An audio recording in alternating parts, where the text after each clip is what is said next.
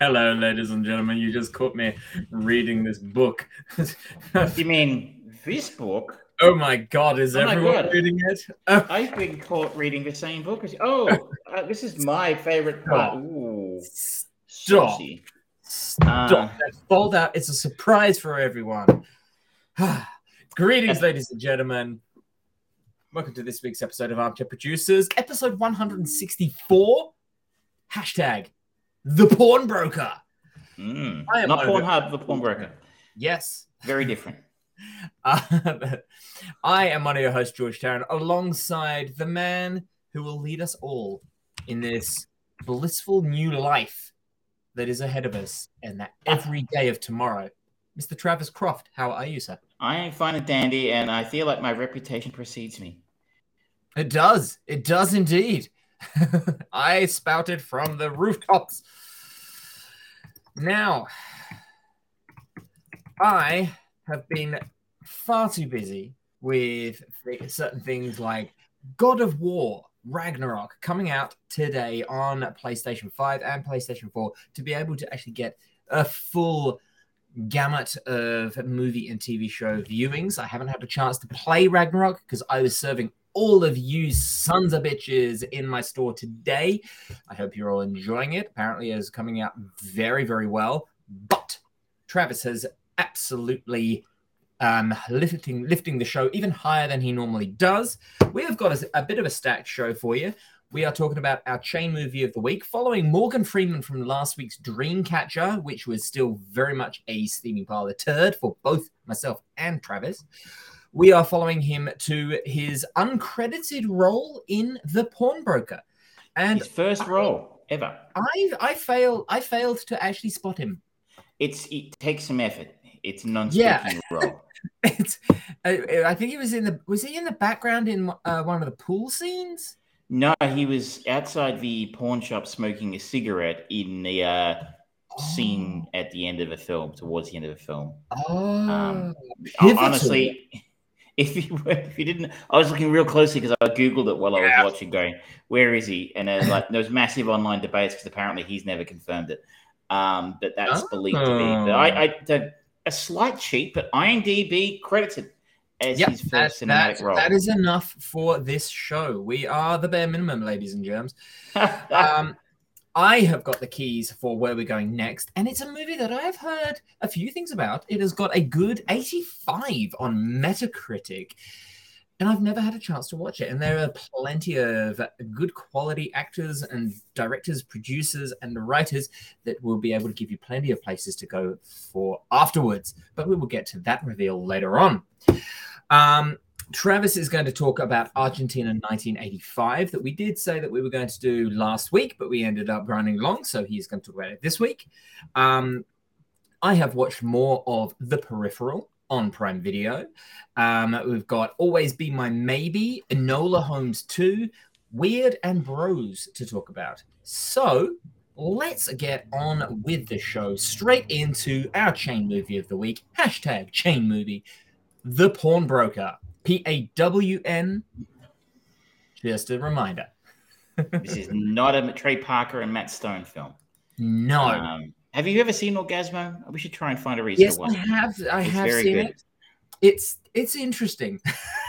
It's a funny movie. Um, I nominated The Pawnbroker because Mm. um, it's kind of the opposite of Dreamcatcher. Uh, in that it it's a good movie. It's in black and white. It was made about 60 years ago and it's made by a genius and it's actually good. Mhm. Um, the pawnbroker is in a poor neighborhood of New York. The bitter and lonely Jewish pawnbroker Sol Nazerman is a survivor from Auschwitz that has no emotions or feelings. Sol lost his dearest family and friends in the war and his faith in God and belief in mankind. Now he only cares for money and is haunted by daydreams, actually flashbacks from the period of the concentration camp. Sol's assistant is the ambitious Latino Jesus Ortiz, who wants to learn with Sol how to run a business of his own. When Sol realizes the obscure laundry business he's been he has with the powerful gangster Rodriguez comes also from brothels, Sol recalls the fate of his beloved wife in the concentration camp and has a nervous breakdown. His attitude leads Jesus Ortiz to a tragedy, and Sol finds a way to cry. Mm. Um, it is a black and white, as I said, stars the great Rod Steiger as Yep. Sol. He was nominated for an Academy Award, but Mhm. lost to uh, someone else who's in a movie I've never seen. Um, the only other real name in here you might recognize is Brock Peters. He plays Rodriguez, the gangster, and he, as I noted last week, played Admiral Cartwright in a couple of the uh, Star Trek original series movies, Star Trek 4 and Star Trek 6. Now there Um, was actually another face in there that I recognized, and that was Charles Dierkop, played Robinson, and um, he was in Butch Cassidy and Sundance Kid and The Sting, two classic ones. So um, he's a he's a face that I went, oh, I know him. Also in Silent Night, Deadly Night as the Killer Santa. And if that's not what we're watching next week, I, for one, will be disappointed. well, Um, prepare to be disappointed. shit. Um, this is a pretty full-on movie. Um, Yeah. This is, as I mentioned earlier, directed by a genius. Is directed by the great Sidney Lumet or Lumet. I don't actually know if it's Lumet or Lumet. Uh, I assume it's Lumet. Um, for those who are uninitiated and don't know who he is, unfortunately, he has passed away about 10 years ago now. But he was about to start one hell of a run with this film. This is an early film in his Yeah. um his, his directorial career. But he started his directorial career with a little movie called 12 Angry Men. Uh, in Mm, never heard of it. Never heard of it. It's No. certainly not rated as uh, the number, you know, one of the top, you know, Mm. 250 on IMDb. I don't remember exactly which one it is, but it's uh, usually thereabouts. Number five, apparently, on IMDb. Yeah. um, so you know, it's a, it's it's He not went a, nowhere. nowhere, nothing. Not really did very much from there. Uh, his Long Day's Journey into Night, which is a Mm. well-known uh, one. Failsafe, probably less well-known. Actually, a really fucking great movie. Uh, went on to direct. St- Sorry. I remember Failsafe, I think. uh, Dog Day Afternoon, Serpico, that kind of thing. Um, the guy seriously was one of the greats. Um, Yeah. Network.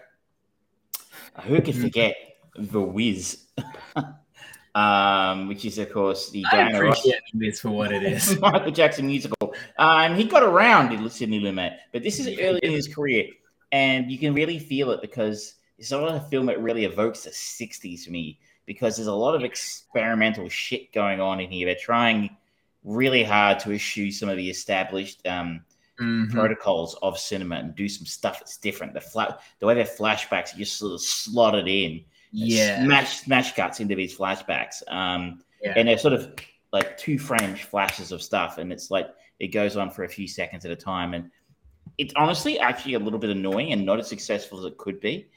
But I can, it's different. It feels really different. Yeah, yeah. It's um I think a lot of that is part of the challenge of watching this movie is the experimental nature of it. And there's some similarities in the the technical slash production side of this movie, watching it now, as I have watching something like Citizen Kane, where it was just mind blowing the idea of having the camera move forwards through a window into a scene and things like that. Like, what?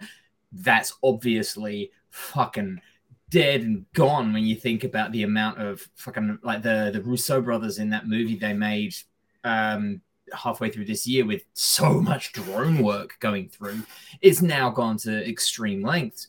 Um, but as we've we've we've gone through a number of movies where it's the Godfather effect of oh this feels um you know tried and trite and stagnant and it's like oh it's very very basic and I'm like yeah because this is where it was starting um one of the the big things for me that really consistently ran out not just the um the editing of these kind of kind of post-traumatic stress hallucinations that um, Saul is having um, was actually the sound.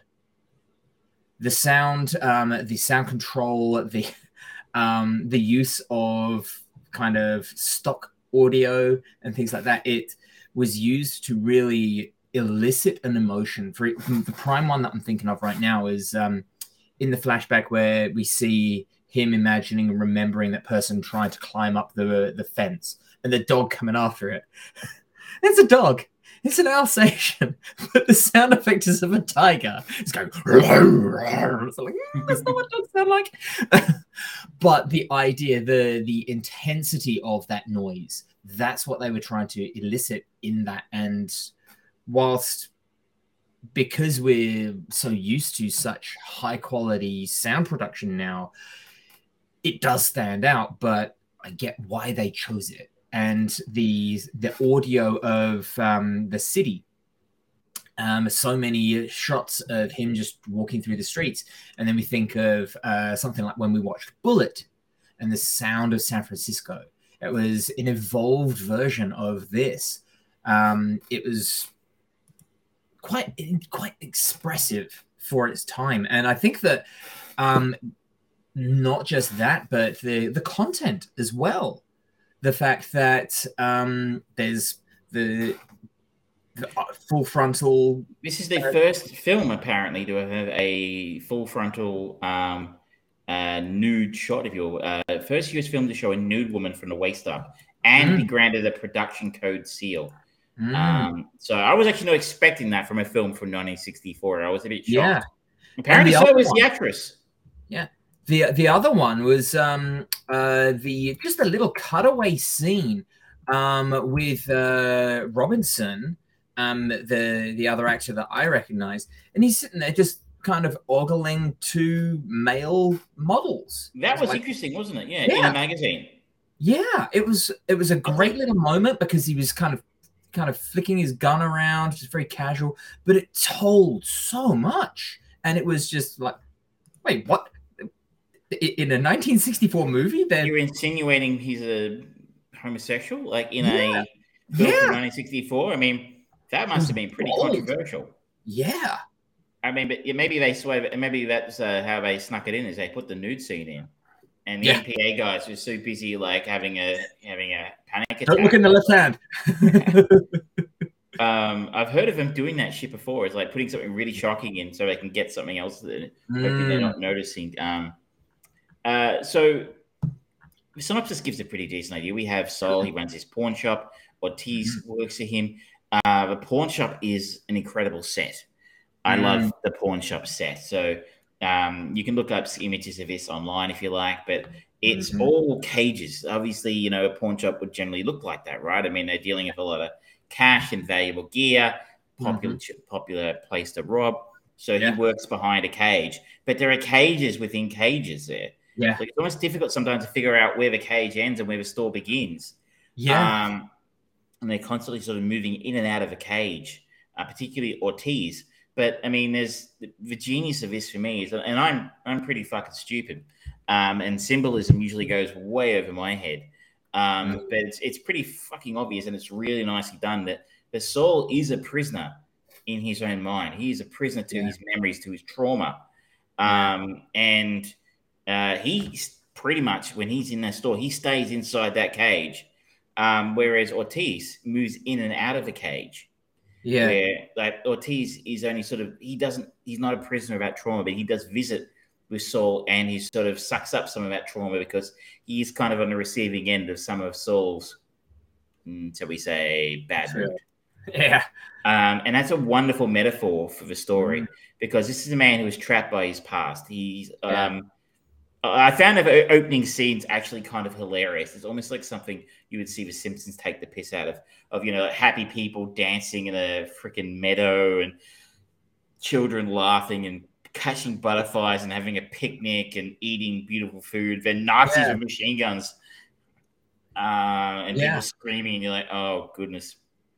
I'll tell you something. The this movie is a masterpiece of telling story without us without words because you commented about Saul being trapped in this cage, and that is reflective in a in a number of points. First, first up, when we first see him in there, it's a lot of close-ups, and we don't really see the walls of the prison. So it's even in his mind, he's still like all kind of prim and tidy and keeping it all together. And over the course of the film, we see his visual um, his visage kind of break. His hair starts coming coming down. He gets beaten up at one point, and it's also in time with these increasingly rapid flashbacks that are happening to him and causing him effect, as well as every time we are getting the camera pulling out and seeing the size of the pawn shop as well as the cages within cages. And then um, when he's kind of he goes to visit um, that the woman, he says, "I've uh, no, it's um, when he's having lunch with her." He says, "I have found a place within myself that I'm very comfortable with, and everyone just I would just want everyone to leave me alone." And that's kind of right at the point of the story where it's that tipping point where we go from this generally horrible, unlikable, boring man to suddenly sort of like seeing his world and those plates spinning just wobbling more and more and more. It's incredibly done. Yeah, it's a good point. You, you, you, this is, I mean, we talked a little bit about it last week. If this is a perfect example of show, don't tell. Mm. You have to mm. explain stuff to us, like for a mm. five minute monologue of exposition, you failed. Yeah. Um, most of the time. There are exceptions, of course. But um, you, you found Sol particularly dislikable then?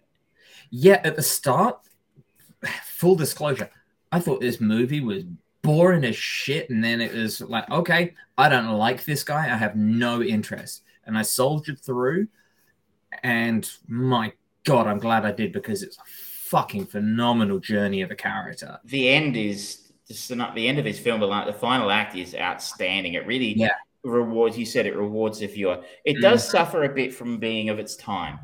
Yeah, uh, especially in the first half. Um, mm. Films of the '60s could afford to get away with being of a more languid pace. Mm. Um, you probably don't get away with that at a whole. Maybe an indie film. I am probably lying. Chloe Zhao still makes films. Um, but you know, um, Ooh, watch out, you, Chloe! That knife is coming for you. Have you seen Nomadland? I mean, it is a journey of it is, very, it is a- very slow journey. Um, but this it, it, was more common, I think, of these sort of films at the time to be a little bit more, uh, a little slower with their storytelling, and uh, it certainly can be. And some things sort of just happen. Like yeah. Brock Peters at one point just turns up and he's hanging out and saying, giving him orders like someone's going to come by and give you five thousand dollars. This is his name, and you mm-hmm. don't get a whole lot of explanation about who he is or yeah why he's there. You just kind of got to put the pieces together and go, okay, he's some sort of fucking gangster, I guess. Um, is he paying yeah. protection money? I don't know. Um, but as you sort of note, it really starts to ramp up. Um, what did you make of Jesus Ortiz's character? I thought his journey was also one of the more interesting ones in the film. Yes, absolutely agree. Um, I feel like it's it suffers a little bit from uh, from another trope of of its time where the actors just looked a bit too old for the mm. the vibrancy of the character and the kind of age that I think he was actually trying to be. Um, because there was, you know, his character is almost that point of um, idolized, youthful idolization of Saul. Um, but he just looked a little bit old to kind of get away with it. Um, but um, the performer, where it was his name? I want to get it right. Uh, James Sanchez.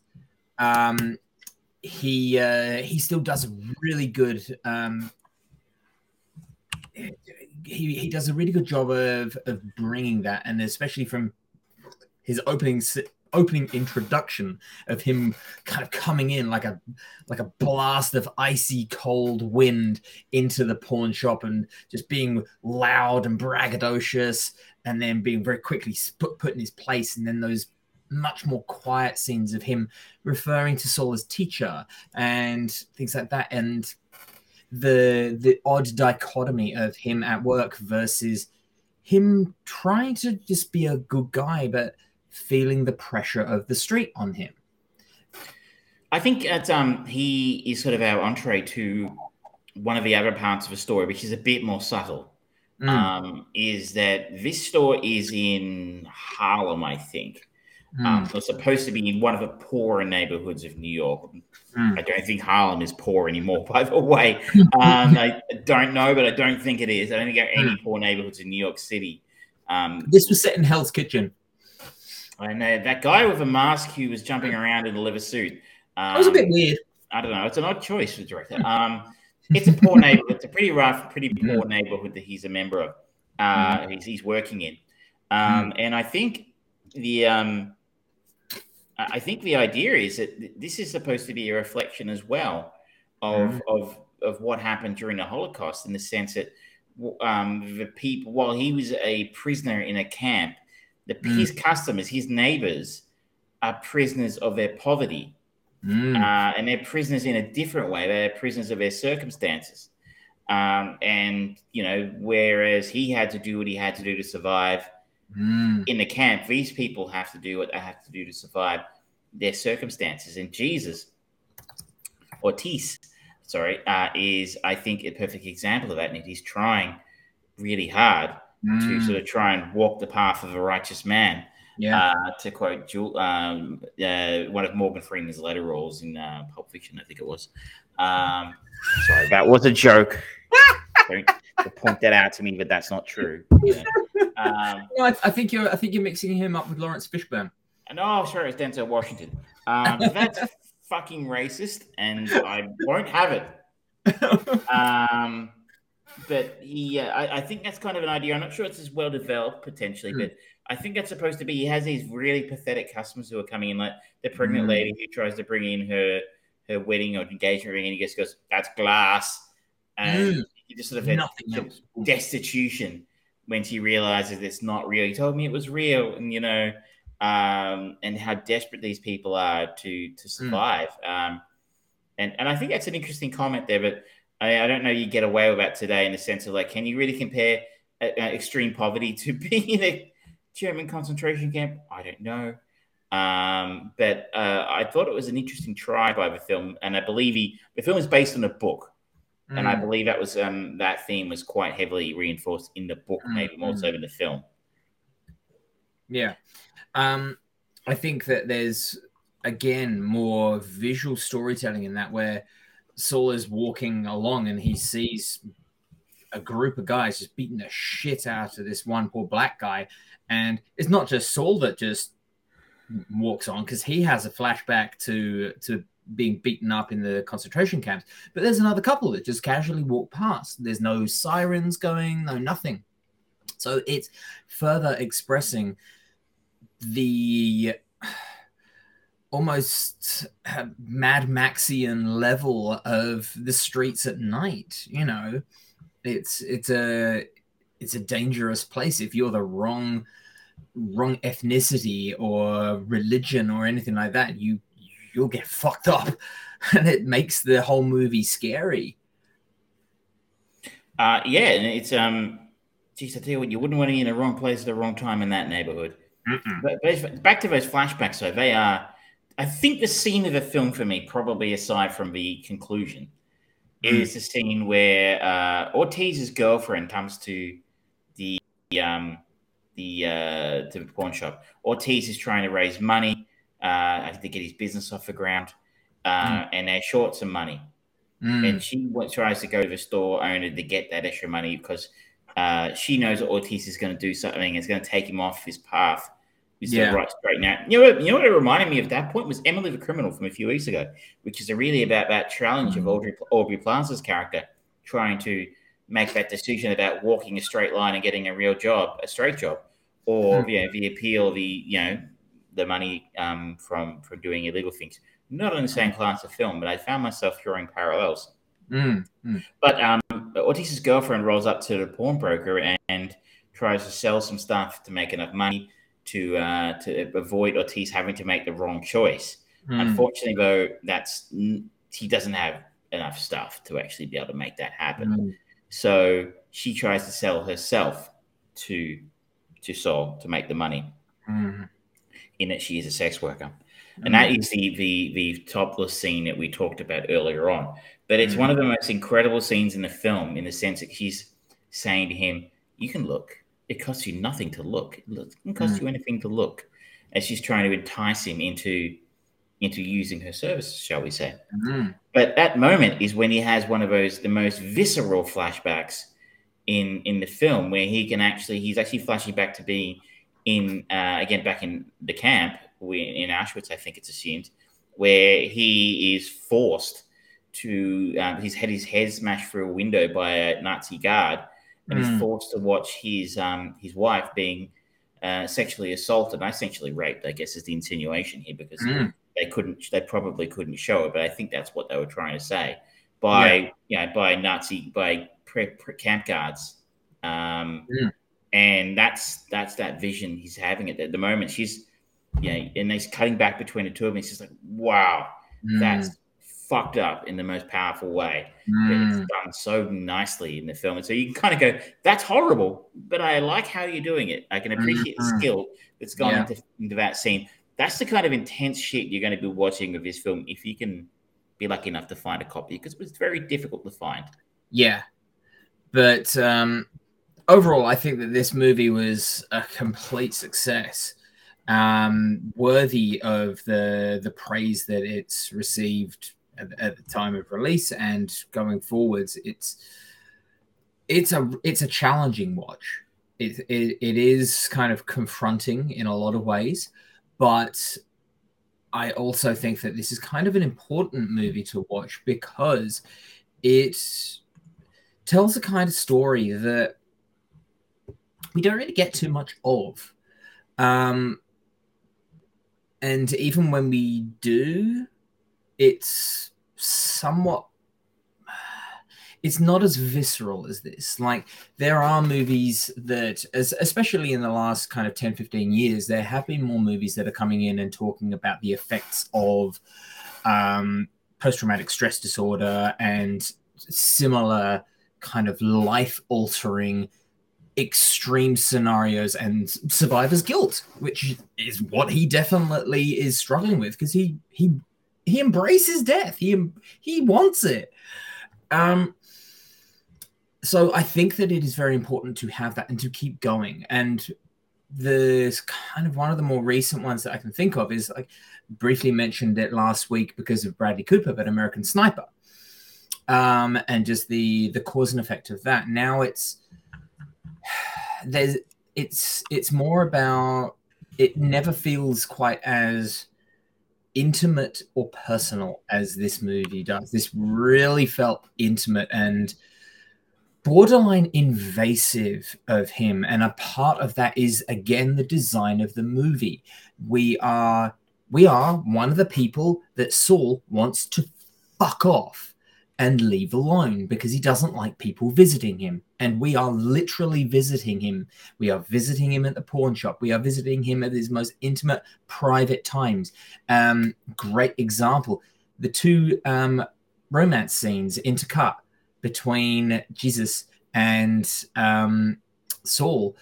And Saul is just there, and we just see these slow hands just grasping no movement of bodies or anything like that. He's looking away from the camera, whereas Saul, it's youthful, passionate, fun. Um, so that kind of making it difficult and really getting us into the scene in a way that I haven't experienced in a very long time. So the film came to mind for me, and I agree with everything you've just said there, um, was maybe, and it's not as successful as this film, was Reign Over Me, the uh, Don Cheadle. Mm. First time I'm quoting an Adam Sandler film in a positive manner. um, but if you that think about this, like, I mean, you're right, it's a very visceral film. And the people who made this, this is less than 20 years after the Holocaust actually happened. Yeah. Yeah. Like, um, there are people who were apparently were offered the role whose parents died in the Holocaust. There were probably film directors working in Hollywood who had escaped Nazi Germany. Yeah. Um, so it would have been very much in people's minds as a fresh horror, you know, of hmm. what something that have actually happened. Survivors would have been in there, you know, very well, many, many survivors, probably well into their you know, 30s and 40s at this point in time after mm-hmm. surviving um, the Holocaust. Um, so it would have been a much more painful and clear memory, whereas to us it feels like a historical event, a truly mm-hmm. horrific the most horrific in many ways historical event you could possibly imagine, but it's mm. distant, you know, 70, mm. 80 years ago now. Where so if you take something like Reign Over Me is a, a horror, mm. a you know, a tragedy that happened, you know, in our lifetime, say 20 years ago now. So um, the vis- the visceral nature of a film made about someone who Mm. survived that is maybe a little bit more clean with us than Yeah. it would be with someone who is, let's say, 20, who doesn't Mm. remember it, or fucking hell, wasn't born when it happened. That's crazy. Yeah. Um, so that, that was a, that was um that was uh what I was thinking as well. I found like it's an interesting thing to see a film from the 60s deal with because PTSD probably didn't have a name back then. Yeah. Yeah, it was it was very much an attitude of suck it up, get on with it. And that's obviously the worst fucking thing to do. But that was that was the attitude of it. And that was the attitude of people coming uh, not just in America, but in the UK. Like I remember talking very um towards the end of my granddad's both my granddad's lives, they started opening up more about their experiences in the war and particularly what it was like coming back. And they saw they didn't see the front lines or anything like that. They were they were far enough away from the front lines, so to speak. But they still saw stuff. They still experienced things that people should not fucking experience. And the way that they were kind of expected to act and just kind of go, nah, fine. We did it for king and country and all that bollocks. It's like, uh, no, but you, you did it because some assholes were fucking assholes and everyone had to end up suffering. You're allowed to feel bad. You're allowed to cry about this. You are allowed to take time to heal. Um, I love this movie. Mm, I I really liked it as well. It was it's not an easy watch. No. It's a bit slow in parts. The Mm-hmm. serious serious content. Um, Mhm. but uh, as we have a lot for these type of things, they are quite rewarding if you can make it all the way Mm. through. If Yes. you're in the mood for something lighter, keep moving. Um, but I would strongly recommend this if you're a fan of this kind of. If what we've talked about today sounds like your kind of thing, uh, Mm. then I think if you just enjoy incredible acting, because Mm. Rod Steiger was fucking amazing in this. He blew the roof off this one. Yeah. Um, apparently, he was pissed he lost the Oscar. Um, but um, and Sidney Lumet is him at the top of his game. Check it out like check out this guy's run from the '60s through to the '80s. Like Mm. this guy was. We talk about John Carter's hot run sometimes, or you know uh, John Landis, these sort of guys who do about three or four good films in a row. Mhm. This guy was on top of his game for like 20 fucking years. He was a legend. Yeah. Yeah. Well, I'm Anyway, glad you I- that way. I'm glad I picked it too. You have the keys. Where are you taking us next? I'm following Sidney Lumet, and we are going to one of his um uh, one of his last movies, and we are going to go to the 2007 Before the Devil Knows You're Dead. This is a good one. See, I've never seen it. Um, so I'm excited to experience it. When two brothers organize the robbery of their parents' jewelry, the jewelry store, the job goes horribly wrong, triggering a series of events that sends them, their father, and one brother's wife barreling towards a shattering climax. This has got quite a selection of people in there. It's Philip Seymour Hoffman back to his ballpark again. Ethan Hawke, Albert Finney, Marisa Tomei, Michael Shannon. Um, who else have we got in there? We have got the original movie Aunt May, Rosemary Harris, that can get us to Spider Man. You can Ah. I, I lead you to Spider Man. There you go. We're, the leaders of Spider Man 3 as well. So, you know, not all bodes well. Um, it's written by Kelly Masterson, uh, who hasn't actually got too much. This was her first writing, um, credited writing uh, piece. And then she did the screenplay for Snowpiercer. Um, she done uh, Killing Kennedy, a TV movie, Good People, and she seems to generally be sitting in the Snowpiercer section um, as one of the sc- based. It, it seems to be just a based on credit, so don't know whether she's still working or not, but she's got some interesting pieces on her resume there. Well, That will be next week. Mhm, Um, something to look forward to there. mhm, mhm, mhm. Now, what do you want to talk about next? You let to tell me how you're going with the peripheral. The Peripheral, yes, absolutely. The Prime Video new show starring Chloe Grace Moretz.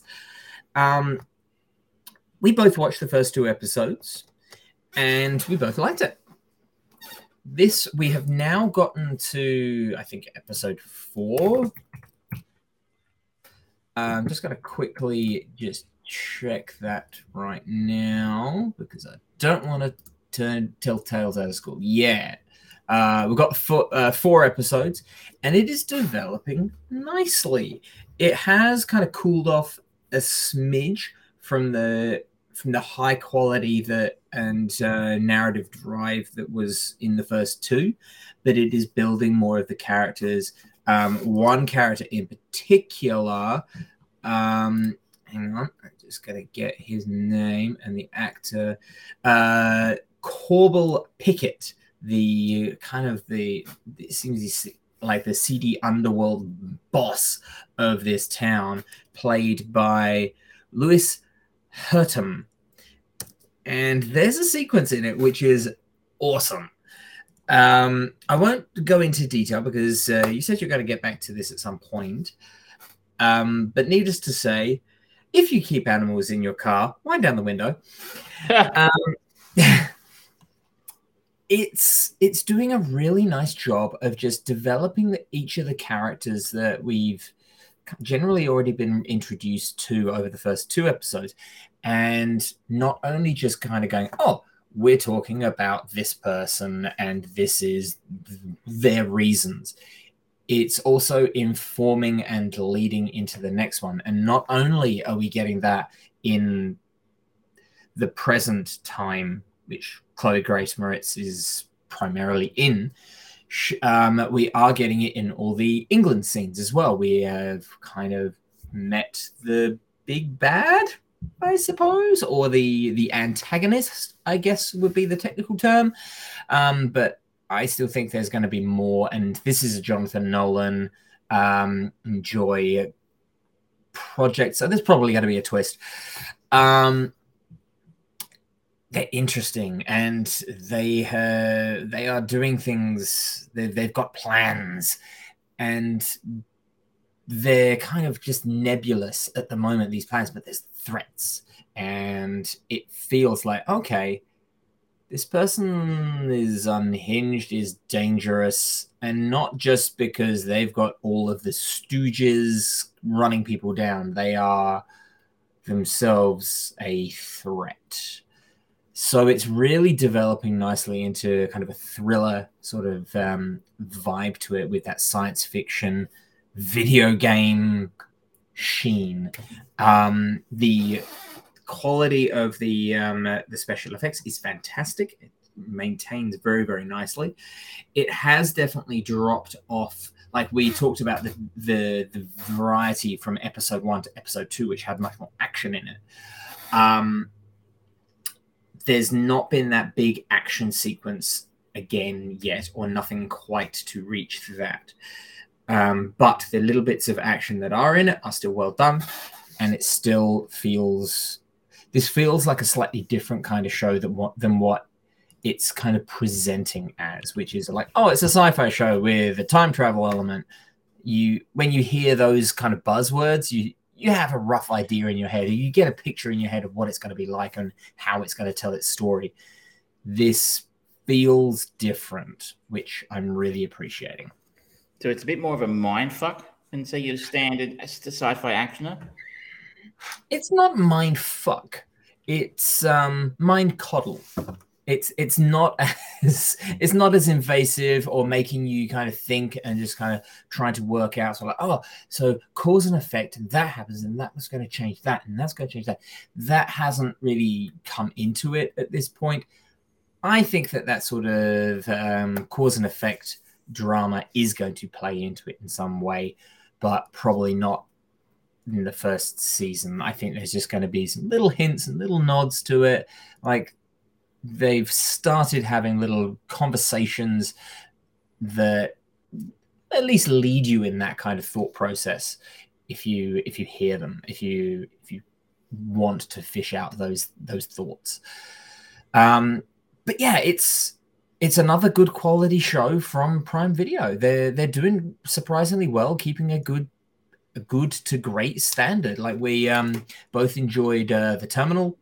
Um uh, Terminal List with uh, Chris Pratt. Which Yeah. apparently it was, you know, quite controversial. Apparently critics hated it and Hmm. Fox News loved it. And the guy who wrote it came out and said it was because woke culture didn't like him and stuff. And I'm like, that makes me like your show less. But um, yeah, it was enjoyable, yes. as a show, I, I enjoyed it. Um, I liked Rings of Power. There's this. It's they're doing quite well consi- considering they they came to the party a little bit later than some of the other ones, but they are they're definitely determined to stay in that space. So good. I'm looking forward to what they come up with next. That's encouraging to see it's Mm. hanging in there. Um, Mm, mm. I, I, I I just want to be in the mood for, you know, like Jonathan Nolan's work. Yeah.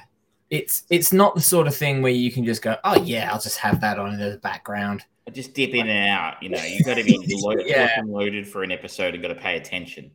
Speaking Yeah. of Jonathan Nolan, um, Westworld got cancelled this week. I don't know if you saw. Yeah, they're finishing up. They're releasing season four, and apparently the actors are being paid out for season five. So it's going to be interesting to see if they can do last minute rights to to tie it all off, or if I were to guess at this point that season four is pretty much in the can. Um, so maybe it's just going to be one of those shows that's just never finished. Or somebody else picks it up. You know, it- it's like there's so much demand for content right now. It's something about Mm. brand name. That said, I turned out after about halfway through the second season. It just got a little bit too. Uh, I just like I don't really know what's happening on this show. Now. I I still really enjoyed it. But while we're on the enough to watch it. topic, while we're on the topic of TV shows, we need to have a, a conversation with Disney Plus. And I feel like you know what I'm going to bring up here. It is the certain news of Disney Plus eyeing up Indiana Jones for a TV show. I did see that. Yes.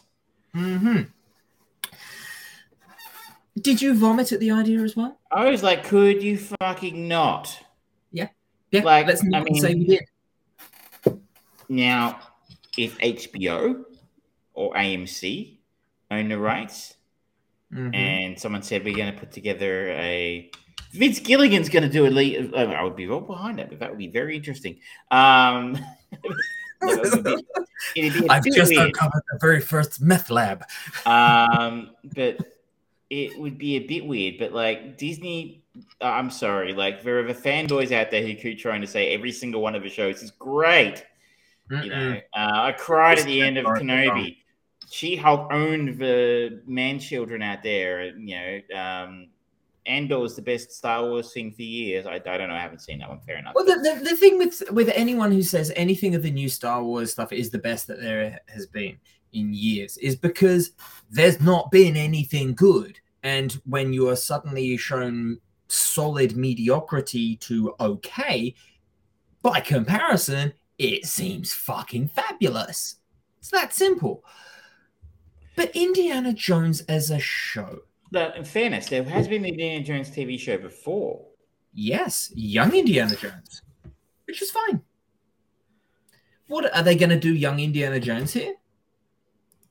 I, What, what, what are they I- going to do? I would doubt it. I would doubt it. I mean, it's it's weird, right? I mean, I th- thought they were going to do another film, and I thought Yeah. there was talk of it, and they had a director, and that some of the cast had been lined up, Hmm. um, and and Harrison Ford was coming back.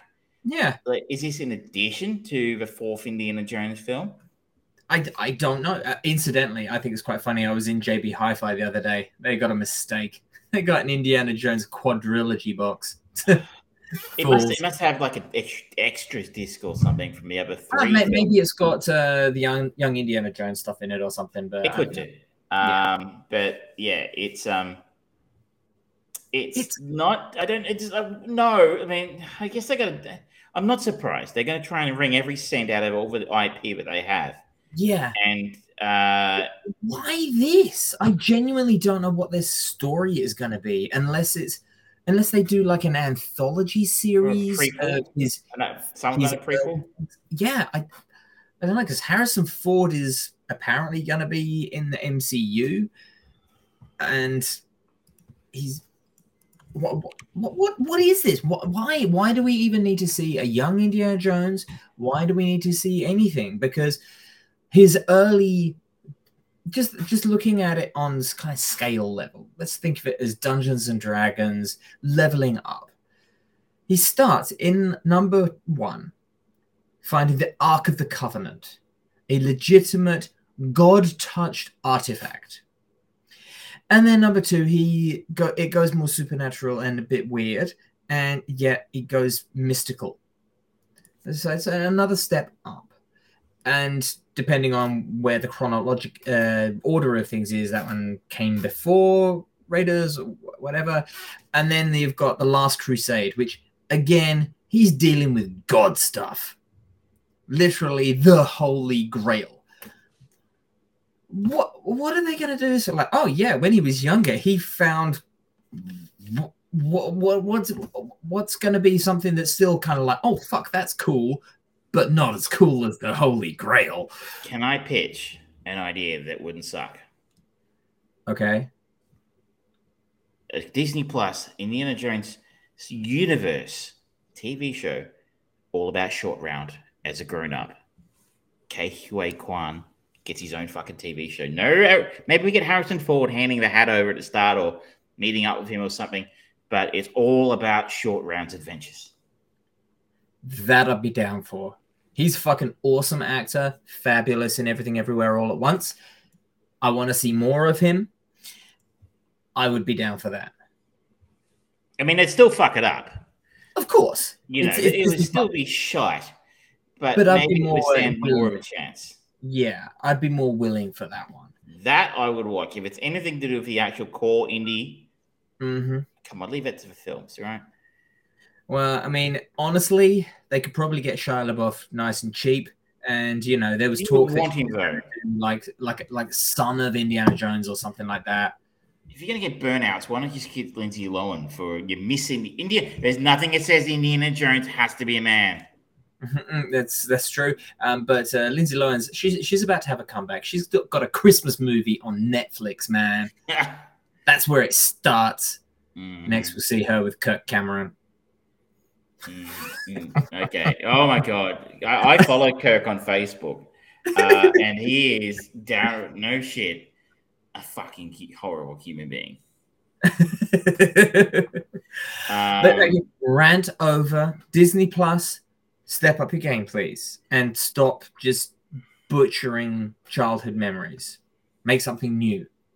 Yes, please. New things. Or if it's going to be something in an existing universe, it's like something cool, right? Like it's an interesting idea. Like, how did he fucking get the dice in the Millennium Falcon? People have been asking for years. Oh shit! Uh, now know, that's like, story that's too good to tell. Uh, so, uh, you know, like, how did he get his hat? Well, we've already seen that. Did he? Yeah. What was that? Last Crusade. Oh, that's right. Yeah. Um, yeah. At least it wasn't fucking lame like how we got his name in Solo. Um, well, where did he get his jacket then? Huh? Very I, I, I have thankfully pretty much forgotten all of Solo.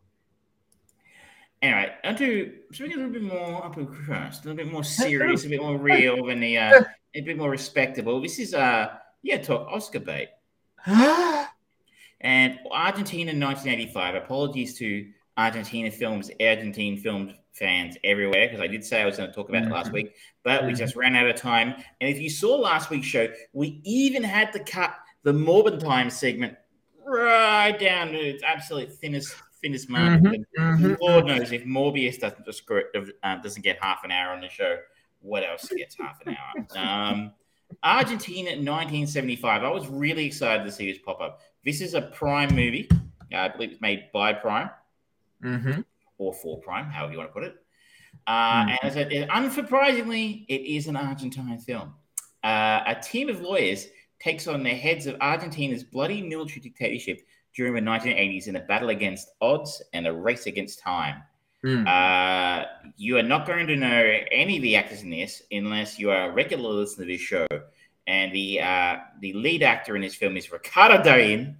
Uh, oh yes, the man, the myth, the original legend, the George Clooney of Latin American film, particularly Argentine film. Uh, you know, uh, the Silver Fox, um, the the man around whom the Darin verse revolves. Um, he's actually a fantastic actor, and I really enjoy his films. Like, I enjoy his films probably more than anyone in Hollywood, um, except for maybe Brad Pitt. And the fact that Brad Pitt is a piece of shit, apparently, and beat the shit out of, tried to beat the shit out of his wife and beat his children, and none of them will talk to him. Um, you hadn't heard about that, huh? No one's heard about that. That how does this not get out there? Look it up. Look it up. None of his kids talk to him. He on a plane tried to hit his wife and ended up hitting his kids instead. Like a few of them. Like it's fucking disgusting. It's terrible. But I like him as an actor. Anyway, um, not what we're talking about. But Brad Pitt's a piece of shit.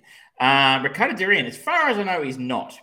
Uh, so, uh, for those who are regular listeners of the show, uh, you might have heard some of the other reviews I've talked about Darin's film. Uh, he has starred in Oscar-winning pictures before, including uh, Nine Queens, I think, one for best foreign film. He was also in the original The Secret in Their Eyes, which was remade in Hollywood with Julia Roberts. Um, mm-hmm. and this is um, again, if you are a regular listener, you might remember a few, maybe a couple of months ago, I talked about a film called The Official Story which was um, made shortly after the end of a dictatorship in Argentina, and and sort of dealt with a lot of the issues that came up about the the dictatorship and the oppression that the country suffered under their rule, uh, particularly around the disappeared. Uh, as they, I think I'm calling it right. These are the people who they they just basically flat out fucking murdered, tortured, and mm. killed. The dictatorship. Um, anyone they didn't like. Interestingly, Argentina, I believe, remains the only country who actually successfully tried and convicted the junta or the dictators, uh, the members of the military who made up you know, the military government who were, who were um, running the country between the mid 70s and the early, and the early 80s, and mm-hmm. who were responsible um, for the um, reign of terror, which led to you know tens of thousands of deaths and murders and disappeared people. Um, this is the story of that effort to try and convict the generals for their their crimes while they were running Argentina. So the fact that they remain the only country who's done it should mm-hmm. tell you something about how difficult it is to do. Yeah. Um, this is uh, Argentina's nomination for Best Foreign Feature at the Academy Awards next year. I have no idea whether it's actually when they make that announcement. I guess they announce the awards. When do they announce the awards? Like January? Um, I can't remember. Um, and this film reeks of Oscar bait. He's like, oh, come on, give us that nomination. Give it the nomination. Rub it all over my fucking face, that nomination. Um, because this film's trying so hard to win to play into that safe space of where the Academy will be like, mm, it's a very worthy film. Mm, mm, mm, yeah. Ricardo Darin is very good in it. Uh, he plays Julio Strassera. Um, I'm probably pronouncing his name wrong. He is the lead um, prosecutor. Okay. And he doesn't have a great deal of interest in prosecuting this case because he doesn't really, he's very cynical about its chances of success. And he also realizes that if he has to do that, he would be leaning into something that is actually probably quite dangerous in the sense that mm-hmm. there are a significant, they are still men of significant means, power, and influence. Um, and would the army even allow them to be tried? You know, mm-hmm. um, so he's actually kind of like, please don't give me this case, please don't give me the case. But it lands on him anyway, and he does it because it's his duty to do it. Mm. The th- have you ever seen Judgment in Nuremberg? No. It's a famous movie. Um, uh, I'm trying to remember exactly. Was it Jimmy Stewart who was in it? Spencer Tracy and Burt Lancaster. It's a great film, by the way, if you haven't seen it, from 1961. This is okay. Judgment at Nuremberg in Spanish. Um, if, okay. if there is a courtroom trope that this film doesn't use, I can't think of it because it uses them all. Uh, okay. You know, the powerful defendants versus the, you know, the the righteous and you know hardworking public public you know mm-hmm. prosecutors trying to get justice for all the people. Um, it leans so hard into the tropes of a courtroom drama that Okay. it kind of loses sight of what really happened, if that makes sense. Like there's one particular scene where there's a a, a woman who testifies in court against the generals who talks about what happened when she gave birth um, inside um, one of the more uh, infamous prisons, and Mhm. how like she was in a car. She was in the back of a car, and they wouldn't let her hold her baby until she mopped this entire army base. Um, and Okay. this fucking horrific story about what they did to her. That's really the only moment where they sort of draw the curtain back, and you can look at a real life story of somebody. I mean, I don't know if this is an actual um, testimony, but this is the only time we get a real life look at what somebody would have experienced at the hands of these criminals. Otherwise, it's all threatening phone calls and you know people following you know the prosecutor around and you know, people sorting through files and arguments between the lawyers about how they were going to do this and you know Insert John Grisham here. yeah, it's really cliched and it's like it's done well. I mean, it executes the tropes efficiently and effectively. It looks good. The acting's of a very high standard. This film's Mhm. got some good money behind it. I mean, don't say that um, you know high quality productions can't be made in a country like Argentina because this one does look very, very good. Uh, Okay. you know, car bombs blowing up outside the courthouse and the judges, you know, looking ruling against the prosecution, and you know, are they biased? Are they not biased? People following the judges around town to try and figure out what their verdict's going to be. Because apparently in Argentina, the judges come up with verdicts in restaurants that you can sit outside and watch them in. You know, You know, it's, it's like you're in a cubicle next to next to someone. You just suddenly hear, "Yes, guilty." that's that's uh, a common occurrence in my workplace. Um, so it's pulling all these cliches out, and you're like, yeah, okay, I'm kind of entertained. Mm. but I'm just not really feeling a lot of the emotion that must have been there for the people Mm. at the time. Like, so I, th- I'm gonna get my data wrong. Obviously, the film's set in 1985. Um, I think the dictatorship ended in 83. Okay. Quote me on that. About then.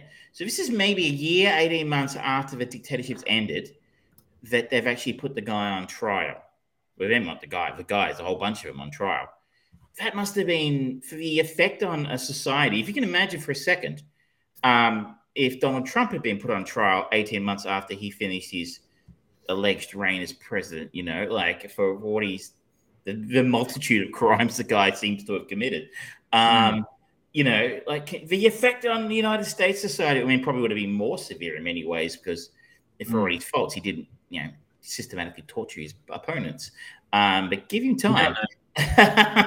you know, yes, he's going to get a run again, probably. So, you know, but the effect on the, you can imagine the, the turmoil in society at this, this high ranking figure now being accused of a crime, but these generals and a large portion, as I understand it, of society um, thought that the dictatorship had been a good thing. You know, they'd been taking care of communists and Marxists and terrorists, and you know, that the trains ran on time, damn it, and we could make money, and you know, business was good while the dictatorship was running and stuff like that. So there's Mm. none of that. There's none of this societal stuff. There's no on the streets feel of how this society, how this trial is viewed. There's no, you know, um, moment where you start to really realize the scale of the horror that took place under their reign. It's all a bit sterile. Okay. I'm being a bit critical. It's it's, it's been poorly received in Argentina. I understand. Um, I watched this with uh, Michelle and her parents. Her parents are Argentine Australians. They they Mhm. left uh, at the start of the just before um, the uh, the terror, if you will. What do you call it? The dictatorship. Um, uh, Michelle's dad, Hugo, is a very very street smart man, uh, and he smelled which way the wind was blowing, and he got out. Um, So it's fascinating to watch this with you know, this piece of history with people who I think they were- came back to. I think they're in Argentina when the trial took place. So you know, they, they now were like, "Mm, it was okay, but it just kind of glossed over all the things that were happening in the in the country at the time. Mm, Um, you know, the, the trial was important, but it's only half a story. Well, not even half. It's only a piece of a story.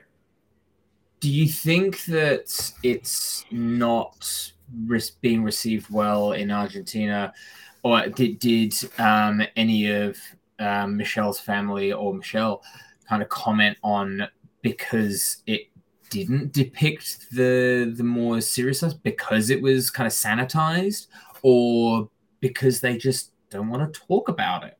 I think sanitize is the word. I don't think it's a case of people not wanting to talk about it. So if we go back mm. to the official story, which mm. is a much more effective and visceral uh, um, uh, story about what happened under dictatorship, dictatorship and people who were stuck in the middle, or not stuck in the middle, people who were seeing it for what it was about. It was about a, a middle age, a middle class couple, a middle aged woman who was married to a doctor who was in bed with a dictatorship, slowly mm. having the, the blinkers taken off her eyes and seeing the horror of it that had taken place in her country over the previous 10 years or so.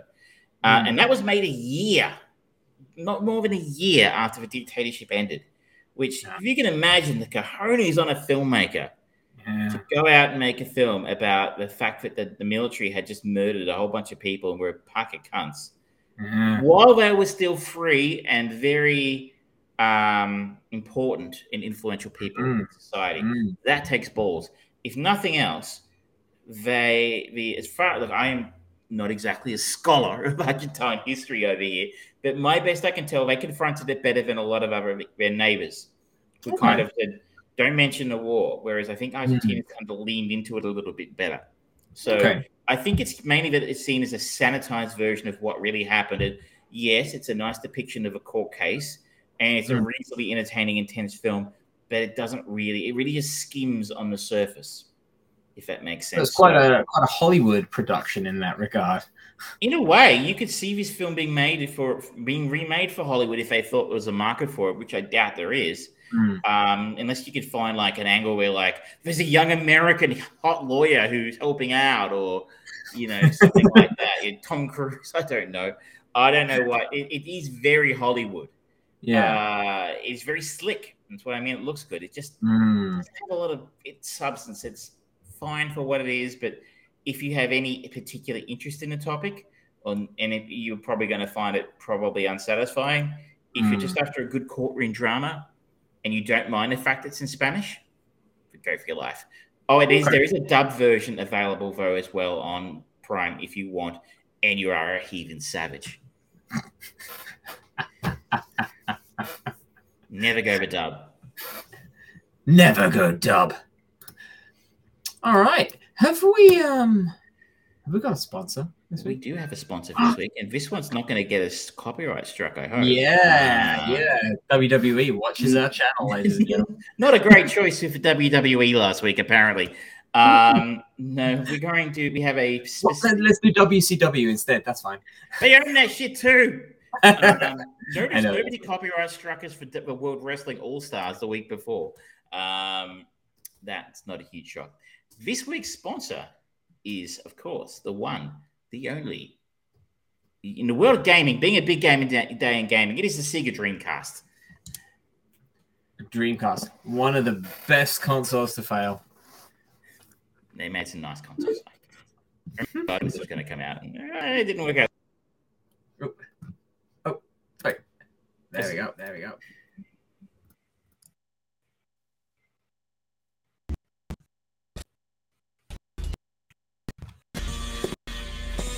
Thank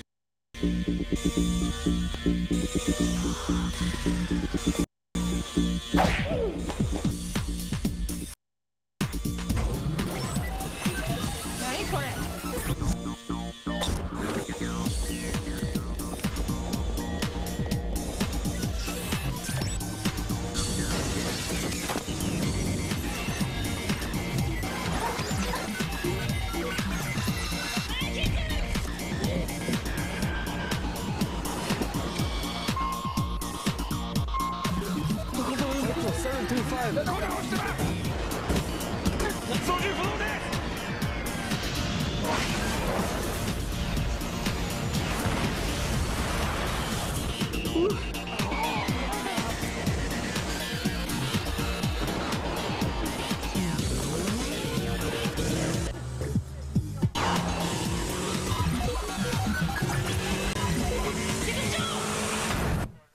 かけますよ。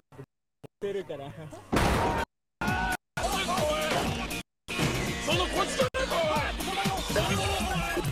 We got it! Hi, Randy. Well, hello. It's thinking. This is the day you have trained for, the day you have studied for. Utilize your superior skills, your superior intelligence. Sarah, baby! Oh, you were one fly. Don't make me hurt you. Learn to defeat your ruthless enemy, Steve of Hackensack. Ryan, you're gonna get roofed. Shut up, quadruped. It's thinking. Oh yeah, I'm feeling the love. You feel the glove, love. But what's your name? Gary Payton, but they call me the glove. How you feeling tonight? Yo, I'm feeling the love. Feel the love, glove.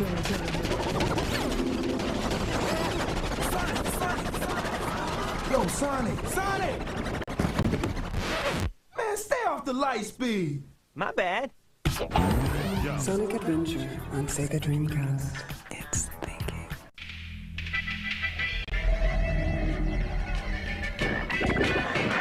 You got it made, Randy. You have no idea how it was back in the Genesis days. We couldn't think, couldn't adjust. Look what you got! My receivers couldn't do that, and our defense sucked. You'll never get beat by the same whack play over and over. You better appreciate what you got, Junior. Hey, let me go. I think Ojimbo got hold of a bad taco.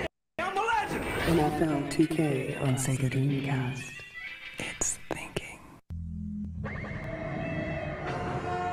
To a Dreamcast near you.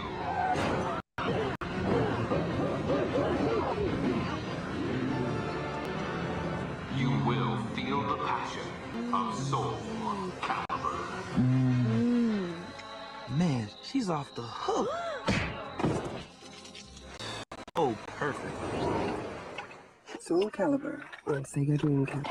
It's thinking. Game rated E for everyone.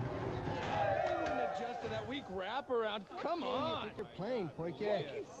Give me the phone, man. Your mommy is so ugly when she was born. The doctor slapped her mommy. Hey, Billy. Check your replays. Now you look okay for a bit. No, and Shanahan was a slap to the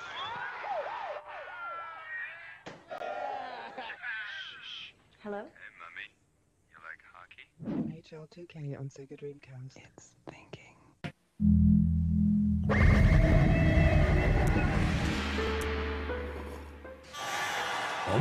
What is it, Iverson-san? I'm getting worked under the boards, Taka.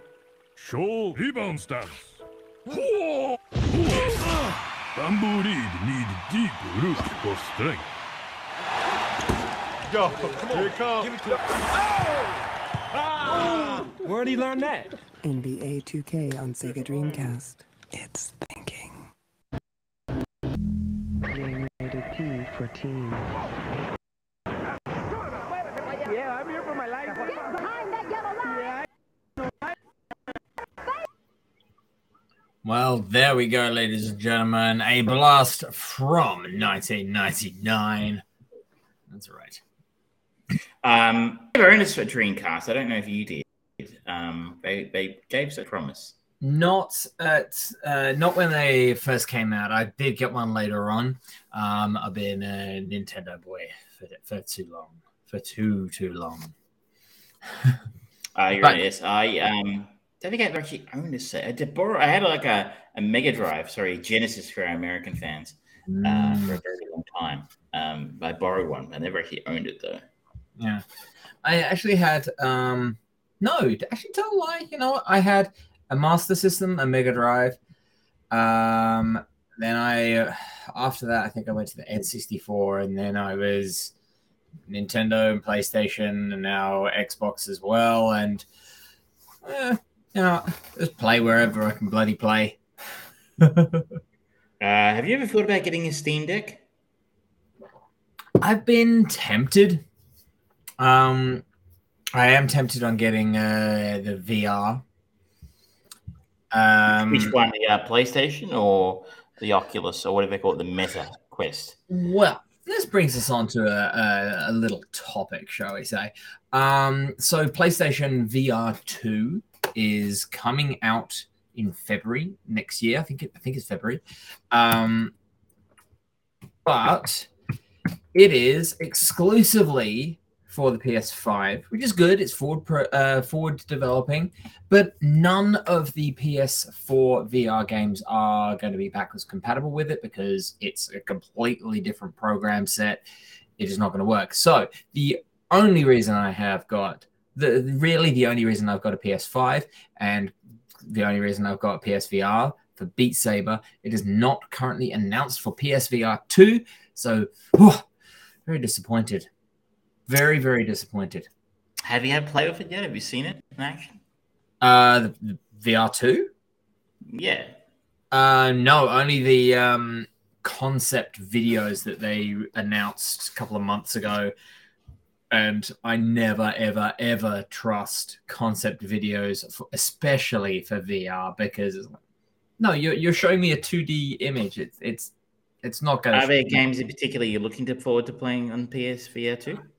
Uh, well, the only one that they're really pushing at the moment is they're doing a virtual reality um, additional story. I don't think it's a remake of Horizon uh, th- um, Zero Dawn, and it's certainly not Horizon Forbidden West, but there is a Horizon VR game.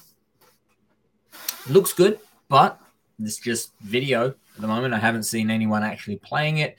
Um, it is still wired, which is mildly annoying, but is. We'll next time you come around here, you should try my quest. Ooh, yes, I would like because, that. like, I don't know. Look, I mean, PlayStation has the advantage of a wider library of games potentially. Mm-hmm. Mm-hmm. Um, though, you know, will are they any good? We don't know. Hmm. Um, whereas at least I guess the quest has been running for a few years now, and you kind of have a better idea about what you can get. Yeah, yeah. And I'm kind of going and going. I hope the um, Horizon West or whatever it is is a good game. You know. Mm. Um, because because the your one that that pairs up with Steam, right? No. Oh no, which one's that one? Is that the the Facebook one then? My I have the Facebook one. The Quest Yeah, is the yeah. Meta. Oh, yeah, yeah, yeah. Sorry, Meta. Um, uh, so uh, it would be nice if it played up with Steam. Exactly. Yeah, that's that's why I think it's the HTC Vive that does go with Steam because Yeah, you're right. That's it. Yeah. yeah. Um, Um, and I I don't even know if it's available in this country. I think you can get it, but if something goes wrong, support is not great because this is Australia and technologically we are borderline third world country. I mean, technically, the Steam Deck's not available here. You cannot have it shipped here from Steam itself. I mean, there are ways around it. I know some Yes. people who have one, but you know, like if you're going to open sell, why don't you sell it to me? My money's fucking United States. I swear to God. I Mm. remember one time I was in the States and I rang up to pay for something while I was in the country, and it was getting an extra credit on my phone. They had an Oh, yeah. American SIM card, and I gave them a credit card, and they're like, "Sorry, we can't accept that card. It's a foreign card." And you're like, "So, fucking what? Money is money, right?" But they wouldn't Yeah. take it. The amount of places that wouldn't take a foreign American Express card was astounding in that country. Um, but your name is literally on it. it's it's I, I kind of I really love um, VR. I love the concept and the notion and the idea of VR, but I still think that beyond experiential things, we haven't got a narrative or should we say campaign story driven um They killer haven't, figured, they haven't figured it out yet. We haven't got a killer app. I mean, I was reading a story today about the metaverse and the amount of crazy money that Facebook is sinking into it. Uh, sorry, Meta sinking into it. Mhm. And apparently, I mean, the story's been going around for a few weeks that nobody's on there. yeah That was the article I read today. Was this guy checked it out and he went around? He's like, he compared it to Fallout because there was no one, no one anywhere. It was like a wasteland uh, of places, and like so. Um, I don't think Facebook have it figured out. And they're like, oh, people are going to use it for work. I'm like, fuck off, they are. Like, Mm. I, I, don't, I don't see why I would. Um, I work from home a lot, and I don't need to see my teammates as avatars. Like, it's Yeah, I I don't uh, like. I've had a few conversations with people where it's like, really, you, but we we managed to shift so many people who work in offices to work from home comfortably. Now you're trying to get us back into the offices. Why? Oh, oh, you're also trying to get us into virtual offices. Why? I mean, what is I the can, purpose? I can see some benefits of maybe having some of meetings. If everybody had a headset, you could sort of do maybe product demos or something like that in, in an Mhm. interesting way. But I, I wouldn't want to wear one for more than an hour, hour and a half at a time. They get Yeah. heavy and not, they haven't figured it out yet.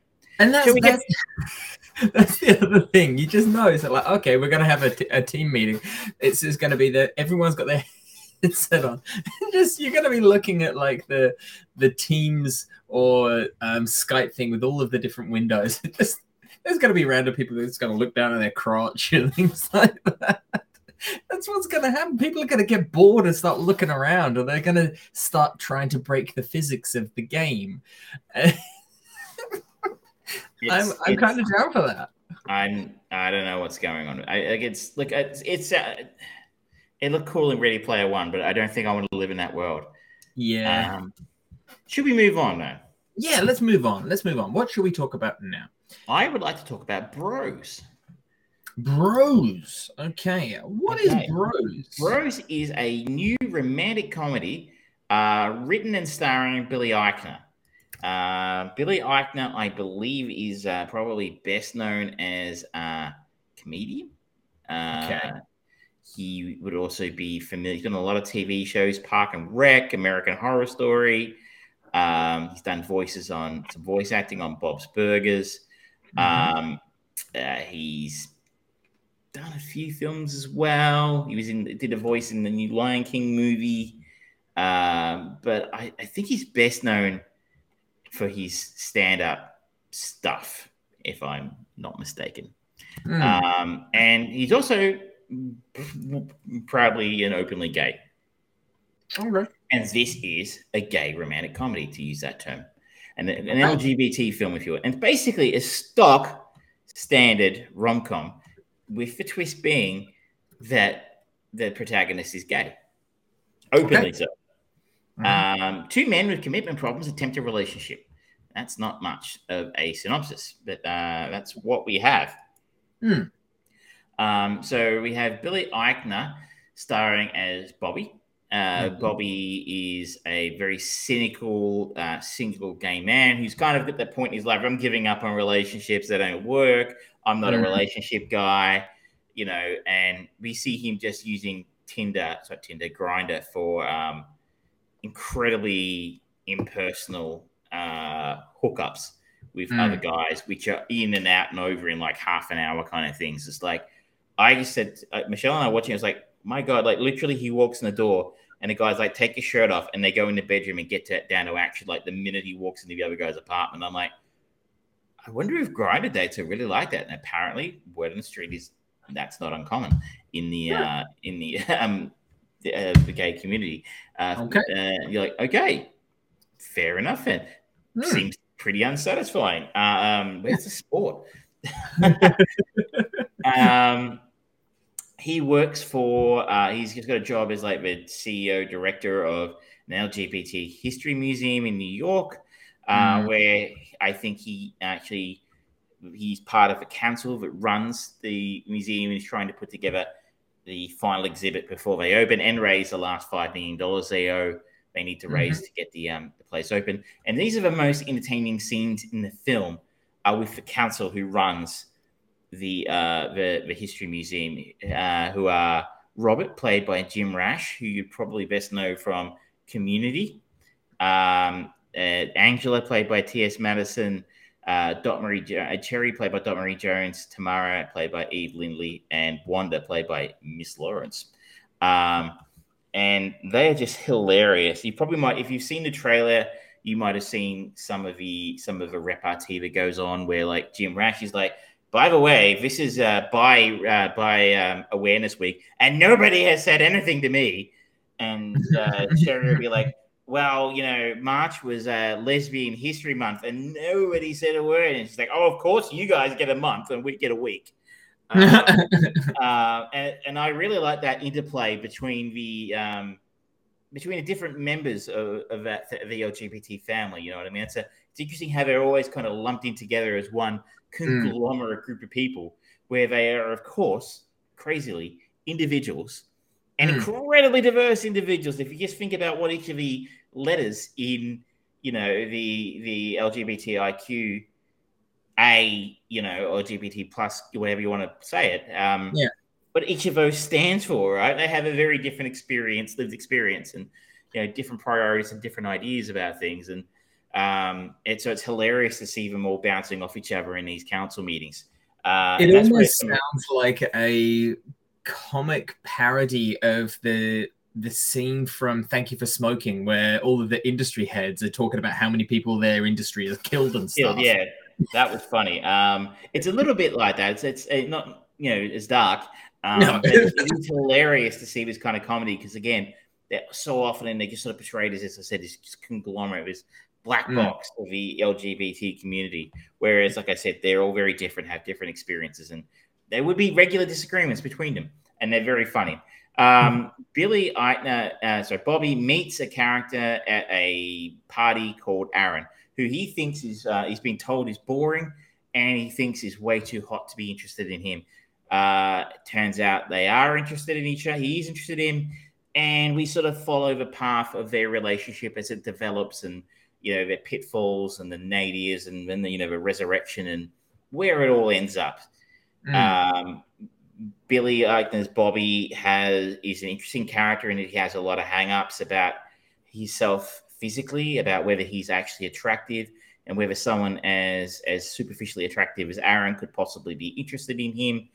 Hmm. And that's interesting from a male character in a film. You don't often see a male character portrayed having those Hmm. kind of insecurities. Hmm.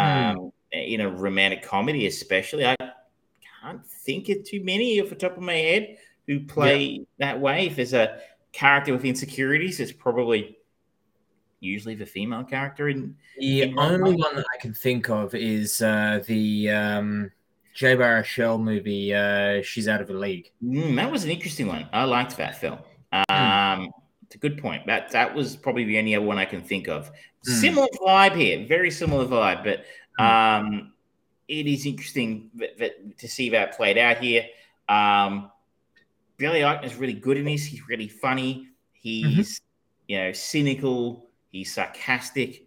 Um, he you know he looks down on a lot of gay societies. Like people in this street community think gay people are smart, but we're not. There are a lot of really fucking stupid people in the gay community. And he's really cynical about the other members of the gay community and how stupid they all are, and how you know that stereotypical you know, take your shirt off and you know dance to gay to really loud to the every, the scene in um The Simpsons where Homer takes Bart to the uh he's like, "Gay, why did you take me to a gay dad? Why did you take me to a gay steel mill?" you know, like um that kind of thing. He would look down on that kind of part, that kind of part of of, of gay culture. I think, um, and I guess it helps that you know he wrote it. Um, it- he gets like the best lines in the film.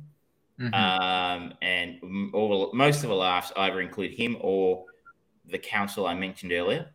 Mhm. The, the director uh, is uh, Nicholas Stoller, who co-wrote it as well. Mhm. Uh, specializes in this kind of fluff. Uh, he directed a few different Getting Sarah Marshall. He did the, the the Greek, Yeah. Neighbors, you know, Neighbors 2. Um, this is in his wheelhouse. Mm. And he does it competently. Where the film falls down is, again, a little bit like Argentina in 1975, uh, is it really doesn't highlight the crimes of the Argentinian dictatorship during the 70s and 80s. None of that's mentioned in this film. Um, Disappointing. it is disappointing, but no, yeah, I was expecting. No, just kidding. Um, what it does, it just it deals in tropes. It's its format is there's a formula for writing rom coms, and it follows it to the letter. Mm, okay. Um, as I said, the only interesting angle on this is is the sort of the fact that he explores an LGBT relationship in a Mhm. fairly straightforward, straight ahead, run of the mill rom com formula. The other Yeah. part that really fails it is some of the casting Okay. mainly the casting of Aaron, who spends a lot of time on screen opposite Bobby. Now, Mm-hmm. I think Billy Eichner actually could be a big star. Mhm. Um, I think he's got a lot of charisma on screen. The camera likes him. He's got great comic timing. He's very funny. It just goes to be seen whether or not they can find roles for him in that are Mm. you know suitable. I can't see him as an action hero, but that would Mm. be interesting. Um, Aaron, um, played by Luke Macfarlane, who I've never heard of, uh, is significantly less effective in his role. So if I'm looking at his um his uh, uh, CV, I see a lot of. Chris, at least two Christmas movies: A Christmas in My Heart, A Chateau Christmas, Magical Christmas, Christmas Village. Uh, uh, at least one Valentine's Day movie. Um, he's done a lot of TV, uh, and for him to be co-star in a fairly biggish um, uh, motion picture is a bit of a step Mm. up for him. Um, and I don't think he pulls it off for me. Mm. Um, he can't keep up with, with with Billy Eichner. So I think really great rom coms. If you think of something like When Harry Met Sally, or um, I don't know, Sleepless in Seattle, if you like that one, Tom Hanks and Meg Ryan, or Billy Crystal and Meg Ryan have this incredible repartee and chemistry on screen Mhm. together. Um, it's when they work really well. You know, it really comes down to how well do these two. Do you want to watch these stars? Do you want to watch them get together? How do you, you know? Is there? We talked about it a while ago with um, uh, my fake fiance. Um, Oh, yeah. uh, Sabrina the Teenage Witch and the guy off Blossom. Um, that's, how, that's how memorable it was. I can't remember the stars' names. Melissa Joan- Hart. and Joey Lawrence. Yes. Um, and despite that film being a stinking turd of a film and like a terrible script, those guys had such great chemistry. They, they kept it afloat. yeah. You know, you enjoyed watching them together on screen. This is hmm. like watching Billy Eichner acting opposite you know, Han Solo, Frozen Carbonite. That's how much how much charisma Luke Macfarlane's Aaron has. Like he has, he is like a handsome plank of wood. That's a shame. And the only thing I can think of here is uh, maybe I'm assuming I don't know. Uh, I'm going to assume here that Luke Macfarlane is also gay, Mhm. um, in the sense that in today's world, I don't know that it's okay to cast a straight actor as a gay actor anymore. And this film goes out of its way to take the piss out of gay cowboy films where Hmm. straight actors play gay just to win an Oscar. Like it Mm. makes jokes about that on a number of occasions and about how depressing those gay cowboy movies are. Mm. Um, and so I'm guessing he also probably uh, is gay, and maybe that's why they've cast him in this role when he isn't really, I don't know, a star of the same caliber as Billy Eichner, who is. If you don't know who I'm talking about, Google him, you'll know his face. Um, I've seen him around the place. So Yeah. I'm guessing is that maybe that's it. I don't know. There are a lot of openly gay leading men in Hollywood. Um,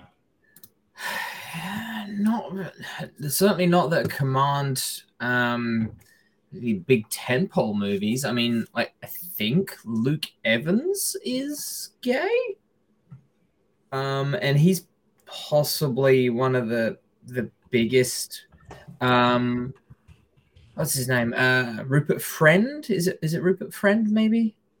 There's someone else. Someone uh, there were those two I think were both in contention for James Bond at some point, but um their sexual preference hindered them or something. There was a debate about it like 15 years ago. I um, but that's probably the film's weak Mm. point for me because like I think it's well written, it's funny, it's light, it's enjoyable. Um, if you want to go see, if you want to see a rom com on Saturday night, and you, if you don't want to watch something like Argentina 1975 or a pawnbroker, this would be actually really good fare. Um, this is a nice leave your brain at home material. You don't have to think too hard about it.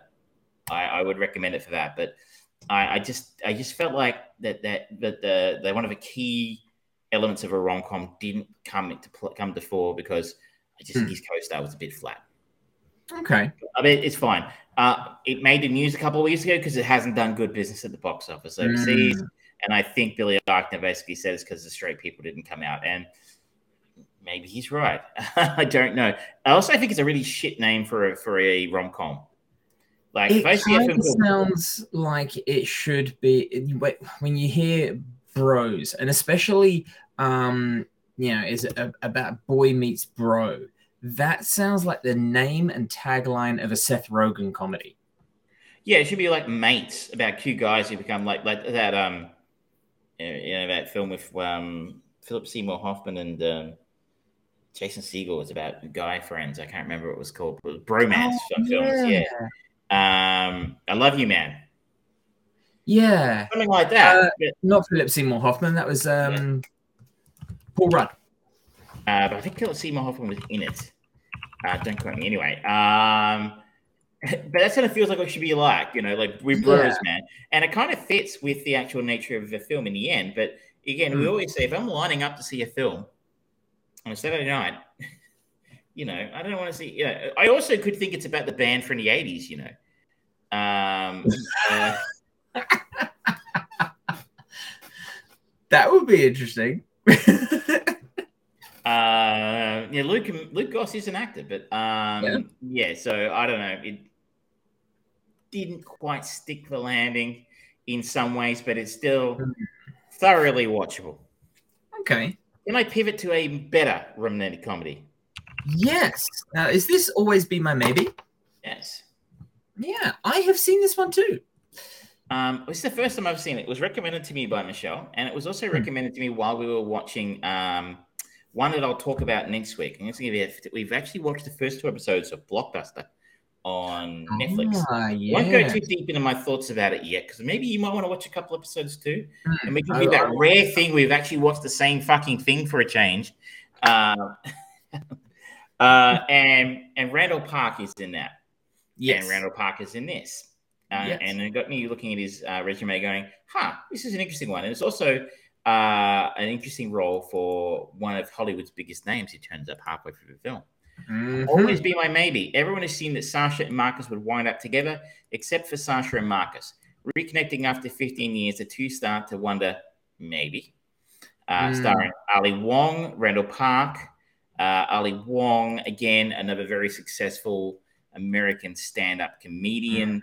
Um, Birds of Prey, she was in, uh, and a lot That's of right. te- television stuff. Yeah. Um, I don't know if I've seen a whole lot of her stuff, but um, uh, I'm told a very funny and successful stand-up comedian, Randall Park, as I just mentioned, is in Blockbuster. He was in Fresh Off Boat.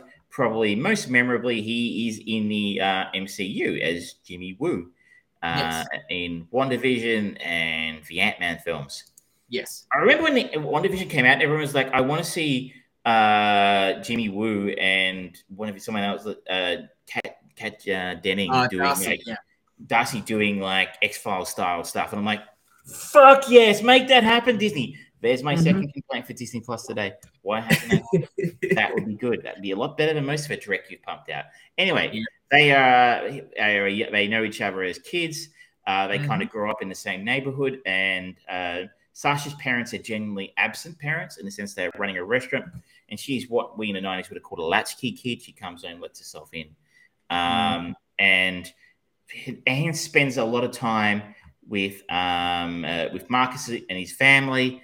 Ends up like learning how to cook from uh, Marcus's mother, um, and they sort of grow up as best friends. We Mm. cut forward to seeing them as teenagers, um, and um, Ma- Marcus's mother passes away when he's in his teens, Mm. and it's a massive loss for Sasha as well because she was kind of a surrogate mother to her. Mm. They end up having a brief romance as teenagers, uh, subsequent to which uh, Marcus completely screws the pooch with her, and that's it. They basically don't see each other again for Years. well uh, for 15 years. And we cut to 15 years later. Uh, Marcus is living with his dad, working with his dad installing air conditioners or something like that. Um, whereas Ali Wong's Sasha has gone on to you know become a very successful celebrity chef, often using some of the stuff she learned from Marcus's mother. Yeah. Um, she comes back to San Francisco to open a restaurant there um, and ends up uh, living in a rented house for a little while, at which uh, Marcus and his dad, Harry, power along to fix the air conditioning. And lo and behold, they bump into each other. Oh my God, it's been, you know, Mhm. uh, been such a long time. In fact, the whole meeting is uh, uh, engineered by uh, Sasha's best friend and assistant, uh, Veronica, played by Michelle Buteau, um, who again is one of those faces you go, I have seen you in things. yeah. I couldn't tell you exactly what. Nope. Um, but she has, so she was in Clerk 3. That's why I know her. Um, that would explain it. Um, and their relationship sort of goes from there. And it just really, again, it goes through a lot of those romantic comedy tropes. Uh, You Mhm. know, the, the rekindling. Oh, we don't like each other. Oh, he fucks it up again. Maybe it's going well. Actually, it's not going well. And then the resolution. Mhm. Um, the the real uh, charm to this film, and it has a six point eight IMDb, which is very low because this is a very good film. Yeah. Uh, and, we've talked before and recently about how a lot of the best stuff that's been done in American cinema is Asian American cinema. yes. Add this to the pile because this is Mhm. an Asian, almost a straight out Asian American cast, Mhm. um, except for the cameo of the century so far. At one point, uh, after spending some time in San Francisco, Sasha meets and starts dating the one and only Keanu Reeves, who Yes. plays the role of Keanu Reeves. yes. And it is fucking, he's outstanding in this film. Like, if anybody Mhm. ever tries to tell you Keanu can't do comedy anymore, like, Yes, he hey, you're forgetting about the fact he started out doing comedy. Mhm. Um, but he is so fucking good as himself in this film. He plays a really entitled, arrogant douchebag character in the most Yeah. hilarious way possible. Mhm. Um, every single every single bit of him is just a mockery of kind of that pompous piety of celebrity. And it's it's made more funny because everyone has seen and knows what Keanu Reeves is actually like in the real world where he sort of rides the rides the bus and things like that. And he's he's very very very down to earth. So seeing him like the um the combat fight sequence thing. It's so absurd. It's it's just delicious to watch. It's, it's just entertainment pure and It's- simple. It's it's really gold. Like uh, Mhm. from eating in this the most pretentious restaurant you've ever been to in your entire life, where Keanu rocks up with glasses with no lenses in them because they're four apart, and you know, um, then he get invites him back to his apartment, and the whole time he's kind of rubbing the fact that he's sleeping with Sasha in Marcus's face, and Marcus's girlfriend Jenny is there as well, and you can see she's completely in love with uh, and overcome with Mhm. starstruck over with Keanu, and it's it's glorious to see it play out. Uh, and as you say, it all ends up in a in combat a fight sequence in Keanu's apartment where uh, he punches him in the face, and then he they end up leaving. And, one, and actually, one of I think the, the conclusion of that scene is perfect as well. Is they're in an Uber, having getting it on. Uh, Sasha and Marcus making out the back of an Uber, and the camera pans forward, and there's someone else in the front seat, and it's an Uber pool. Uh, and they're like, did Keanu actually deliberately order us a Keanu pool? Uh, uh, sorry, an, an Uber pool. Um, but it's like it's so good. Mhm. Um, it doesn't do anything particularly new with the formula. You've seen this film before. Mhm. Um, but every part of it is fun. It's beautifully written. Uh, Randall Park, uh, Ali Wong, and Michael Golamco, uh, Golanko, Golanko, um, who hasn't done a whole lot of other things I'm familiar If he did Grimm, which I think you were a fan of. oh yeah Um, but this is if this is one of the best rom coms I've seen probably since The Big Sick, um, mainly because they people forget the com part of rom com. It's funny, uh, Mhm. and just to come to come back to my point again, what I was talking about earlier, Ali Wong and Randall Park work perfectly on screen together. There's incredible 100%. chemistry between the two of them. They bounce off each other so beautifully. They look like they're having a great time. They work wonderfully well. So the chemistry between the stars really helps make this um, a fantastic little film. Uh, absolutely think it's on uh, Netflix in Australia. Netflix, yeah, yeah. It's it's another another tick in the box for Netflix. Finally, of good solid movie. Um, I actually remember watching this because this is from 2019, um, and I think I watched it when it first came out, and I was surprised, and it's like, oh, that wasn't a bad Netflix movie. Wait, what? And just I, I rewatched it again a couple of days afterwards, just kind of going, that, that stuck with me for some reason, and it was because it was actually funny. And that seems to be one of the the big things that people forget in comedy movies now is actually make it funny and they are funny and it is because of that um, that chemistry between the two. Maybe it was just them sitting down and just smashing out a script just to go you know what? No one's making movies. We want to fucking make so let's make our own. And they just nailed it to the point where they they tur- they turned trash into into treasure. But it, it, there's something so pure-hearted about it as well. There's the simplicity of it, and the the fact that the family element of it's not. Um, uh, get, get the character names again. Uh, Marcus or Sasha's parent um, parents that are on screen. It is the the connection of that parent, that that kindred connection, that is the the kind of heart of it, and the sweetness and innocence in many ways of um, the evolution of a relationship. It just plays honestly. It feels legit. I mean, and I guess the other part that I liked about it was instead of it being like, you know, Marcus is the loser here. He's not Yeah. the successful one. He's the stoner with a band who he refuses to audition for pubs on the other side of town, uh, Yeah. even though they might actually be good. Uh, Yeah. You know, he's stuck. Failure to launch, you know, arrested development kind of character. We, we, we don't we don't mention failure to launch. Well, I think it's an interesting idea if it was a bad film. Um, you know, like it's kind of he's stuck in his where he grew up and he's looking for Mhm. excuses not to move on. Whereas Sasha moved on years ago. And Yeah. and for once it's kind of like her kind of kind of coax him out. Hey, you know, look, I'm fucking successful. I'm gonna go and do me. And you Yeah. gotta catch up with me. And that's an interesting angle for these sort of films. Very true. Very true. It's another. It's another one like um what you were saying before. Um, for uh, what was it we were talking about? Um, I can't remember now. But um, that that gender role reversal and actually using it to tell a compelling story. It's amazing what happens when you actually go, you know what? We are going to do something that is socially conscious and we're going to make it interesting. We're going to utilize that to inform our story and and heighten the characters in our story. I didn't even know I'd call it socially conscious. Uh, It's just a case of the Asian American community is, Mm. well, I don't know, a couple of hundred years old now, if you don't count. You ever been Chinese people in the United States for probably that long? It's a little bit like there's people, Asian Australians, like they've been in Australia for 150 years, guys. Um, so this is a well-developed community, especially on the West Coast.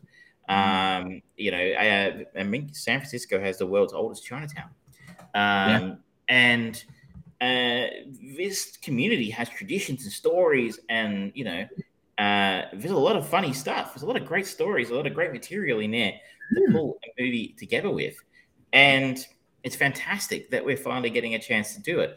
Uh, And now I think that's the idea is Bros was trying to go for, right? It's like there are some fantastic stories and characters in the LGBT community.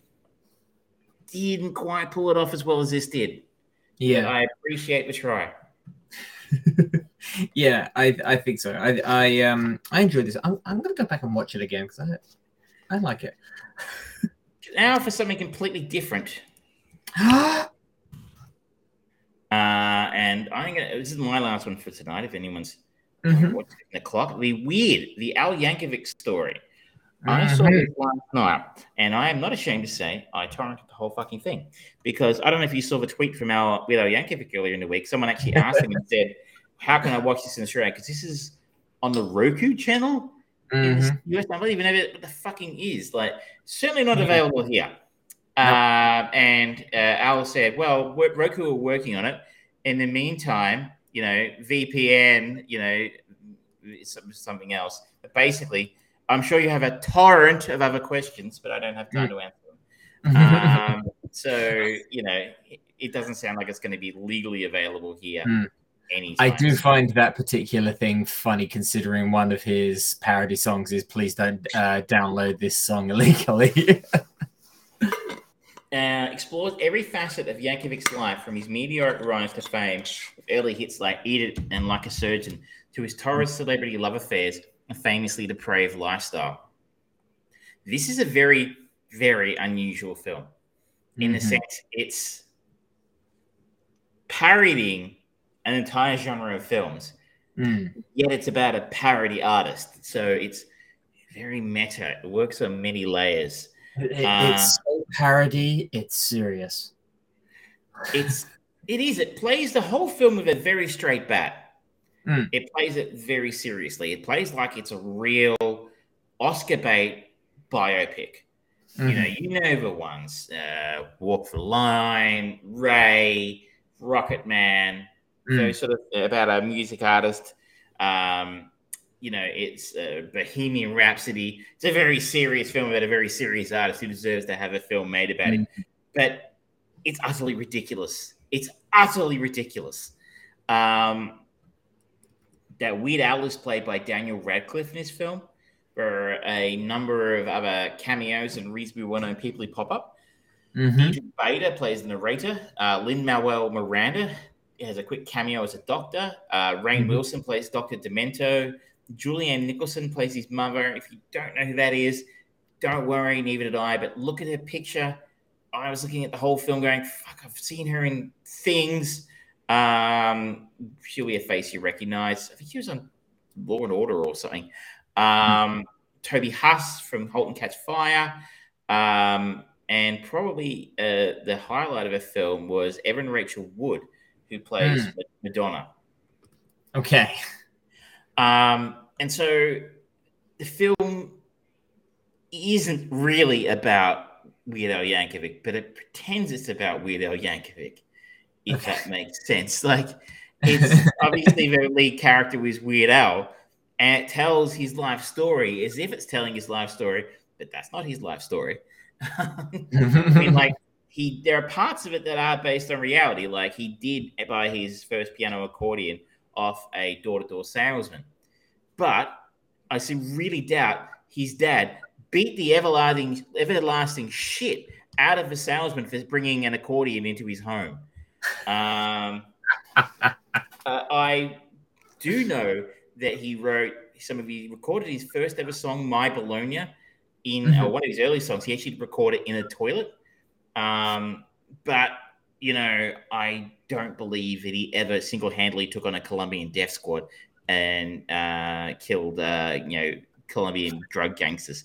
Um, look, I mean, I could be wrong. Who knows? It's, but the the man behind the uh, the laughs, um, Pablo Escobar. That's the guy. I'm pretty sure he didn't kill Pablo Escobar, but you know, the film might tell you differently. Uh, you just believe in what uh, you know what the papers want you to believe. Yeah. um, he, I know, is familiar with Madonna. Mhm. Potentially, you might even say on f- friendly terms. Isn't Mhm. it? I believe she actually requested, recommended he cover like a virgin.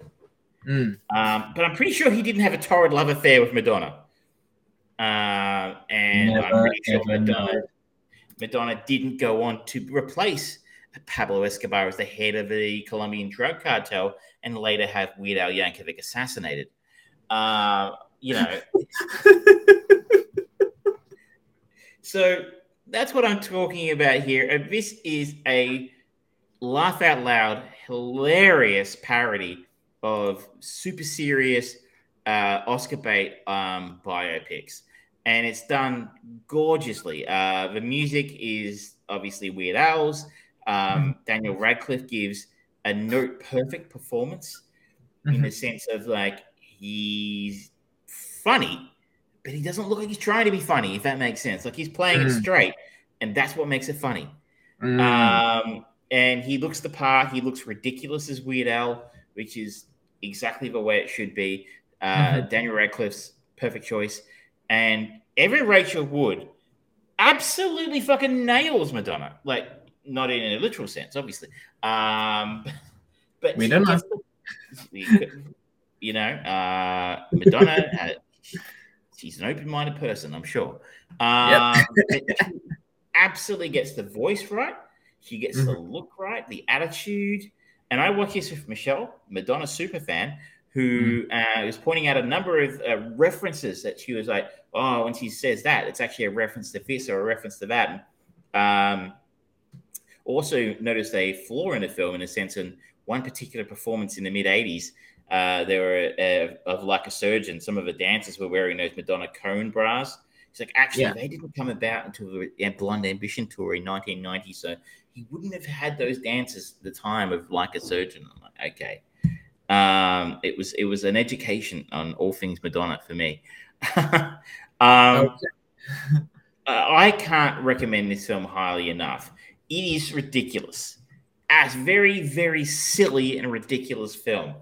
Mhm. But I loved it. I absolutely loved it. It it Cool. just doesn't take itself. It takes itself very seriously by not taking itself seriously at all. I I know that feels like it makes no sense at all, but that's probably the best way I can describe it. It's Mm. I mean, my I think my favorite scene might have been Dr. Demento brings um, at Weird Al. Dr. Demento was a radio host, by the way, in the United States, a very popular radio host who played like novelty records and stuff, and was the actual person uh, who discovered and made Weird Al famous. Hmm. Um, he hosts uh, a pool party, and the people at this pool party are like Andy Warhol, Salvador Dali, um, the uh, the guys from Devo are there, Frank Zappa's there, uh, Grace Okay. Jones, Divine, um, and then uh, out of the crowds, like they're like uh, Jack Black in a great cameo as Wolfman Jack, who I think is supposed to be a radio DJ as well. Says, I challenge you. If you're so good, if you're if you're the future of music, why don't you write a parody song right here, right now? And goes, What song should I parody? And someone goes, uh, what about another one bites the dust? And this guy sort of walks out of a crowd, and it's uh, David Dastmalchian. He's the polka Oh, dot yep. man. In, Yeah. uh, in in um what was Suicide it? Suicide Squad. And he's like, I'm John Deacon. And everybody says this look around. Michelle's like, Who's that? And it's almost like the film knows you have no idea who John Deacon is. He goes, I, I'm in Queen. I, I play bass for Queen. um, and it's, the film is so self-aware and knowing that you don't fucking know who John Deacon is, despite the fact John Deacon actually wrote "Who Another One Bites the Dust," um, which later becomes "Another One Rides the Bus." Um, so um, check it out. Download a copy because if we if I was to be believed, it's not going to land here anytime soon. Mm. It's not going to cost you anything, and I think it might be the funniest film I've seen this year. Ooh, okay. Good to know. All right. Well, I am going to round off the show with my last movie of the week, which is Enola Holmes 2. As soon as I saw this pop up on Netflix, I'm like, money on. He watched that. well, I watched the first one and I like Sherlock Holmes. And you didn't Millie like the first one that much, show, I think. I, I, I enjoyed it. It was a good start. Um, and this straight away, straight off the bat, you do very quickly get the feeling, okay, they've everyone involved is more secure and confident in what they're doing. Um, Millie Bobby Brown is much. Uh, she is developing her acting skills from when she broke onto the scene in Stranger Things. Um, and she has continued to just fine tune her performance and she's getting better at that subtlety of comedy um, with a bit more of that serious she's she's riding the wave of a scene better. Um, henry cavill is actually really kind of fun as sherlock holmes. And in this one we see less of the or a little less of the pompous nature of most Sherlock Holmes in versions that we see. He's, you know, with the first time we see him, he's drunk in the street because he was having a, an argument with someone about whose wine was whose. And um, we see him in a bit of a disheveled state, almost not to the point of how Robert Downey Jr. portrayed him in his Sherlock Holmes movies, um, but we just get that nice little bit of he's like a single bachelor living on his own and he's a, he's a bit of a trash panda. And the fact that we now have that kind of thing with a younger sibling or ward um it it just kind of works. And it's another one of the, the the the real nice thing about this this story is it continues in a very in a in a more subtle but stronger way of being more aware of the times of Sherlock Holmes with the the suffragette movement for one thing, and kind of bringing that a little bit into relevance of modern day society of the the sexual imbalance in society, and it's it's doing it much better. We've got Helena Bonham Carter reprising her reprising her role as um, as their mother, and she is just having fun. Like when, when she was Bellatrix Lestrange, cackling with joy and spinning around and doing all of this stuff. You see her in that same kind of mild mania, but you you root for her because she's fighting for women's suffrage and um, the liberation of uh, the, the, women from the oppressive boot of man, essentially. And it, it actually does it very, very well. Everything about this story is just, like I say, a step up. And I think this is a good a good continuation for a franchise. Um, I think that uh, the director, Harry Bradbeer, um, he uh, he did the first one. He also directed Fleabag and Killing Eve. So he's got um, he's got some success behind him already. Um, but I think this is something that is going to help him become much more palatable as a director to hire for. I wouldn't be surprised if he gets offered like an MCU gig or a DC movie gig um, because he's doing the things in the uh, the the the big blockbuster movies like to do, but he's doing it on. It's obvious that this doesn't have a two hundred million dollar budget like those sorts of things, but he's still bringing together a top quality, well finished, well presented film on time, probably on budget, as well as just going. Yes, we've got a a fun, compelling female lead with a social comment to that is being portrayed rather well. We've got good quality action. We've got a bit of the romance going on as well. It's ticking a lot of boxes. So this is a kind of a good CV filler series. But he's much like what we've said about the first two Ant-Man movies is how they were solid and they just kind of, yep, we know what movie we want to make. And they succeeded in that. They didn't try to change the way of cinema or anything like that. That's that's what these these Enola Holmes movies are doing. And unlike um, last week's heinous School for Good and Evil, this is just a better better produced thing. Everyone is enjoying themselves very clearly for one thing. And you got to feel like it's actually better interpretation and representation of the source material that is coming that it's coming from. So I'm really surprisingly enjoying this little franchise. I don't entirely know why, but it's just doing everything that it wants to do, and it's doing it, it, well. And just is it the charm it. of someone like Millie Bobby Brown, who really Definitely. she has star that star quality.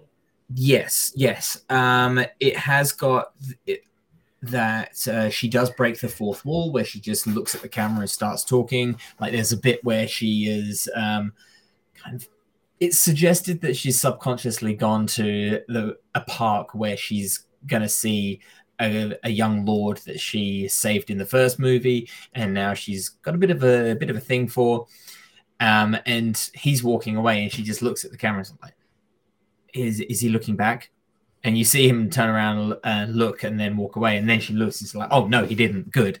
So there is that that little fourth wall break, but it's endearing. It's not done, and you don't kind of look at it and think, oh, "That's cheesy," a la She-Hulk, and it's not overt and um, it's not the same kind of fourth wall breaking as Deadpool has. This is just an interesting quirk of the of the character and um, the the style of movie that they want to present, and it just just kind of works. Does Cool, it? that's Does it? good work? news. Yeah, yeah. mean, so I- hopefully we'll get another one. Well, I mean, if she wants Millie Bobby Brown's kind of a big star now. Mm. Uh, Henry Cavill, big question if um, he has the time uh, Mhm. now that he's not doing The Witcher anymore, right? He's uh, had some sort of falling out for producers and doesn't want to do it. Now it's going to be a, the uh, discount Hemsworth. discount Hemsworth, but um, if uh, if rumors are to be believed, and the biggest news of the last week with um, uh, Mr. Gunn coming in and taking over as the the creative lead for DC films. We may see him come back as Superman. Well, that's the word on the street. Is he's back with Superman and Affleck signed back on as well. So Oh that's shit! the word. Okay, okay. That's the word. Restore the Snyderverse. Um, I- let it die. Kill the past. but yeah, and Enola Holmes 2, great success. It's um, not offensive or bloody in any particularly overt, disgusting way. So this is definitely a quality, top quality PG-13 movie that if you've got kids or you just want something nice and comfortable to just have in the background while you're you're doing other things, this is a great movie for that. You're kind of kept you can easily keep up with the pace of the movie if you're kind of having it on in the background it's it's a solid film Wow, I I I'm almost tempted to watch it. i would say um have a taste of the first one. If you don't like the first 20 minutes bounce. You because Do I need to watch the first one to enjoy the second one? you you don't need to um but relationships are established and progressed from the first one to the second one but you don't need to the one of the nice things about this uh enola talking directly to the um to the audience is she does kind of catch you up on things in the movie if you didn't watch the first one. So you don't have to but style wise i don't know. I'd say watch watch Enola Holmes and then Enola Holmes 2, but you're not going to be going, oh my god, there's so much story. What's going? I don't know what the relationship is with this one and that one. It's fine. It tells everything you need to tell. Cool, good to know. Yeah. Have you got anything else? You don't. Are we uh, are we going to let people have their uh, Yeah. blood run back into their ass as long as ours? Yeah, yeah, absolutely. Um, next week I'm going to try and get my ass to the cinema to watch Wakanda Forever. Um, but it's getting some interesting mixed reviews so far. Some people are saying that it's a bit of a mixed bag, trying to do too many things and not necessarily succeeding all the way. Others are saying that it's an emotional roller coaster that will have you on the edge of your seats. I'm curious to see where I will fall. Gonna make up my own mind. Mm-hmm. absolutely. But um, beyond that, that is our show, ladies and gentlemen. We have talked about our chain movie of the week, The Pawnbroker. I have picked the De- uh, Before the Devil Knows You're Dead as our next step. Um, we talked about The Peripheral, or I did. Um, Travis talked about Argentina 1985, Bros, Weird, Always Be My Maybe, and then I finished off with Enola Holmes 2 just now.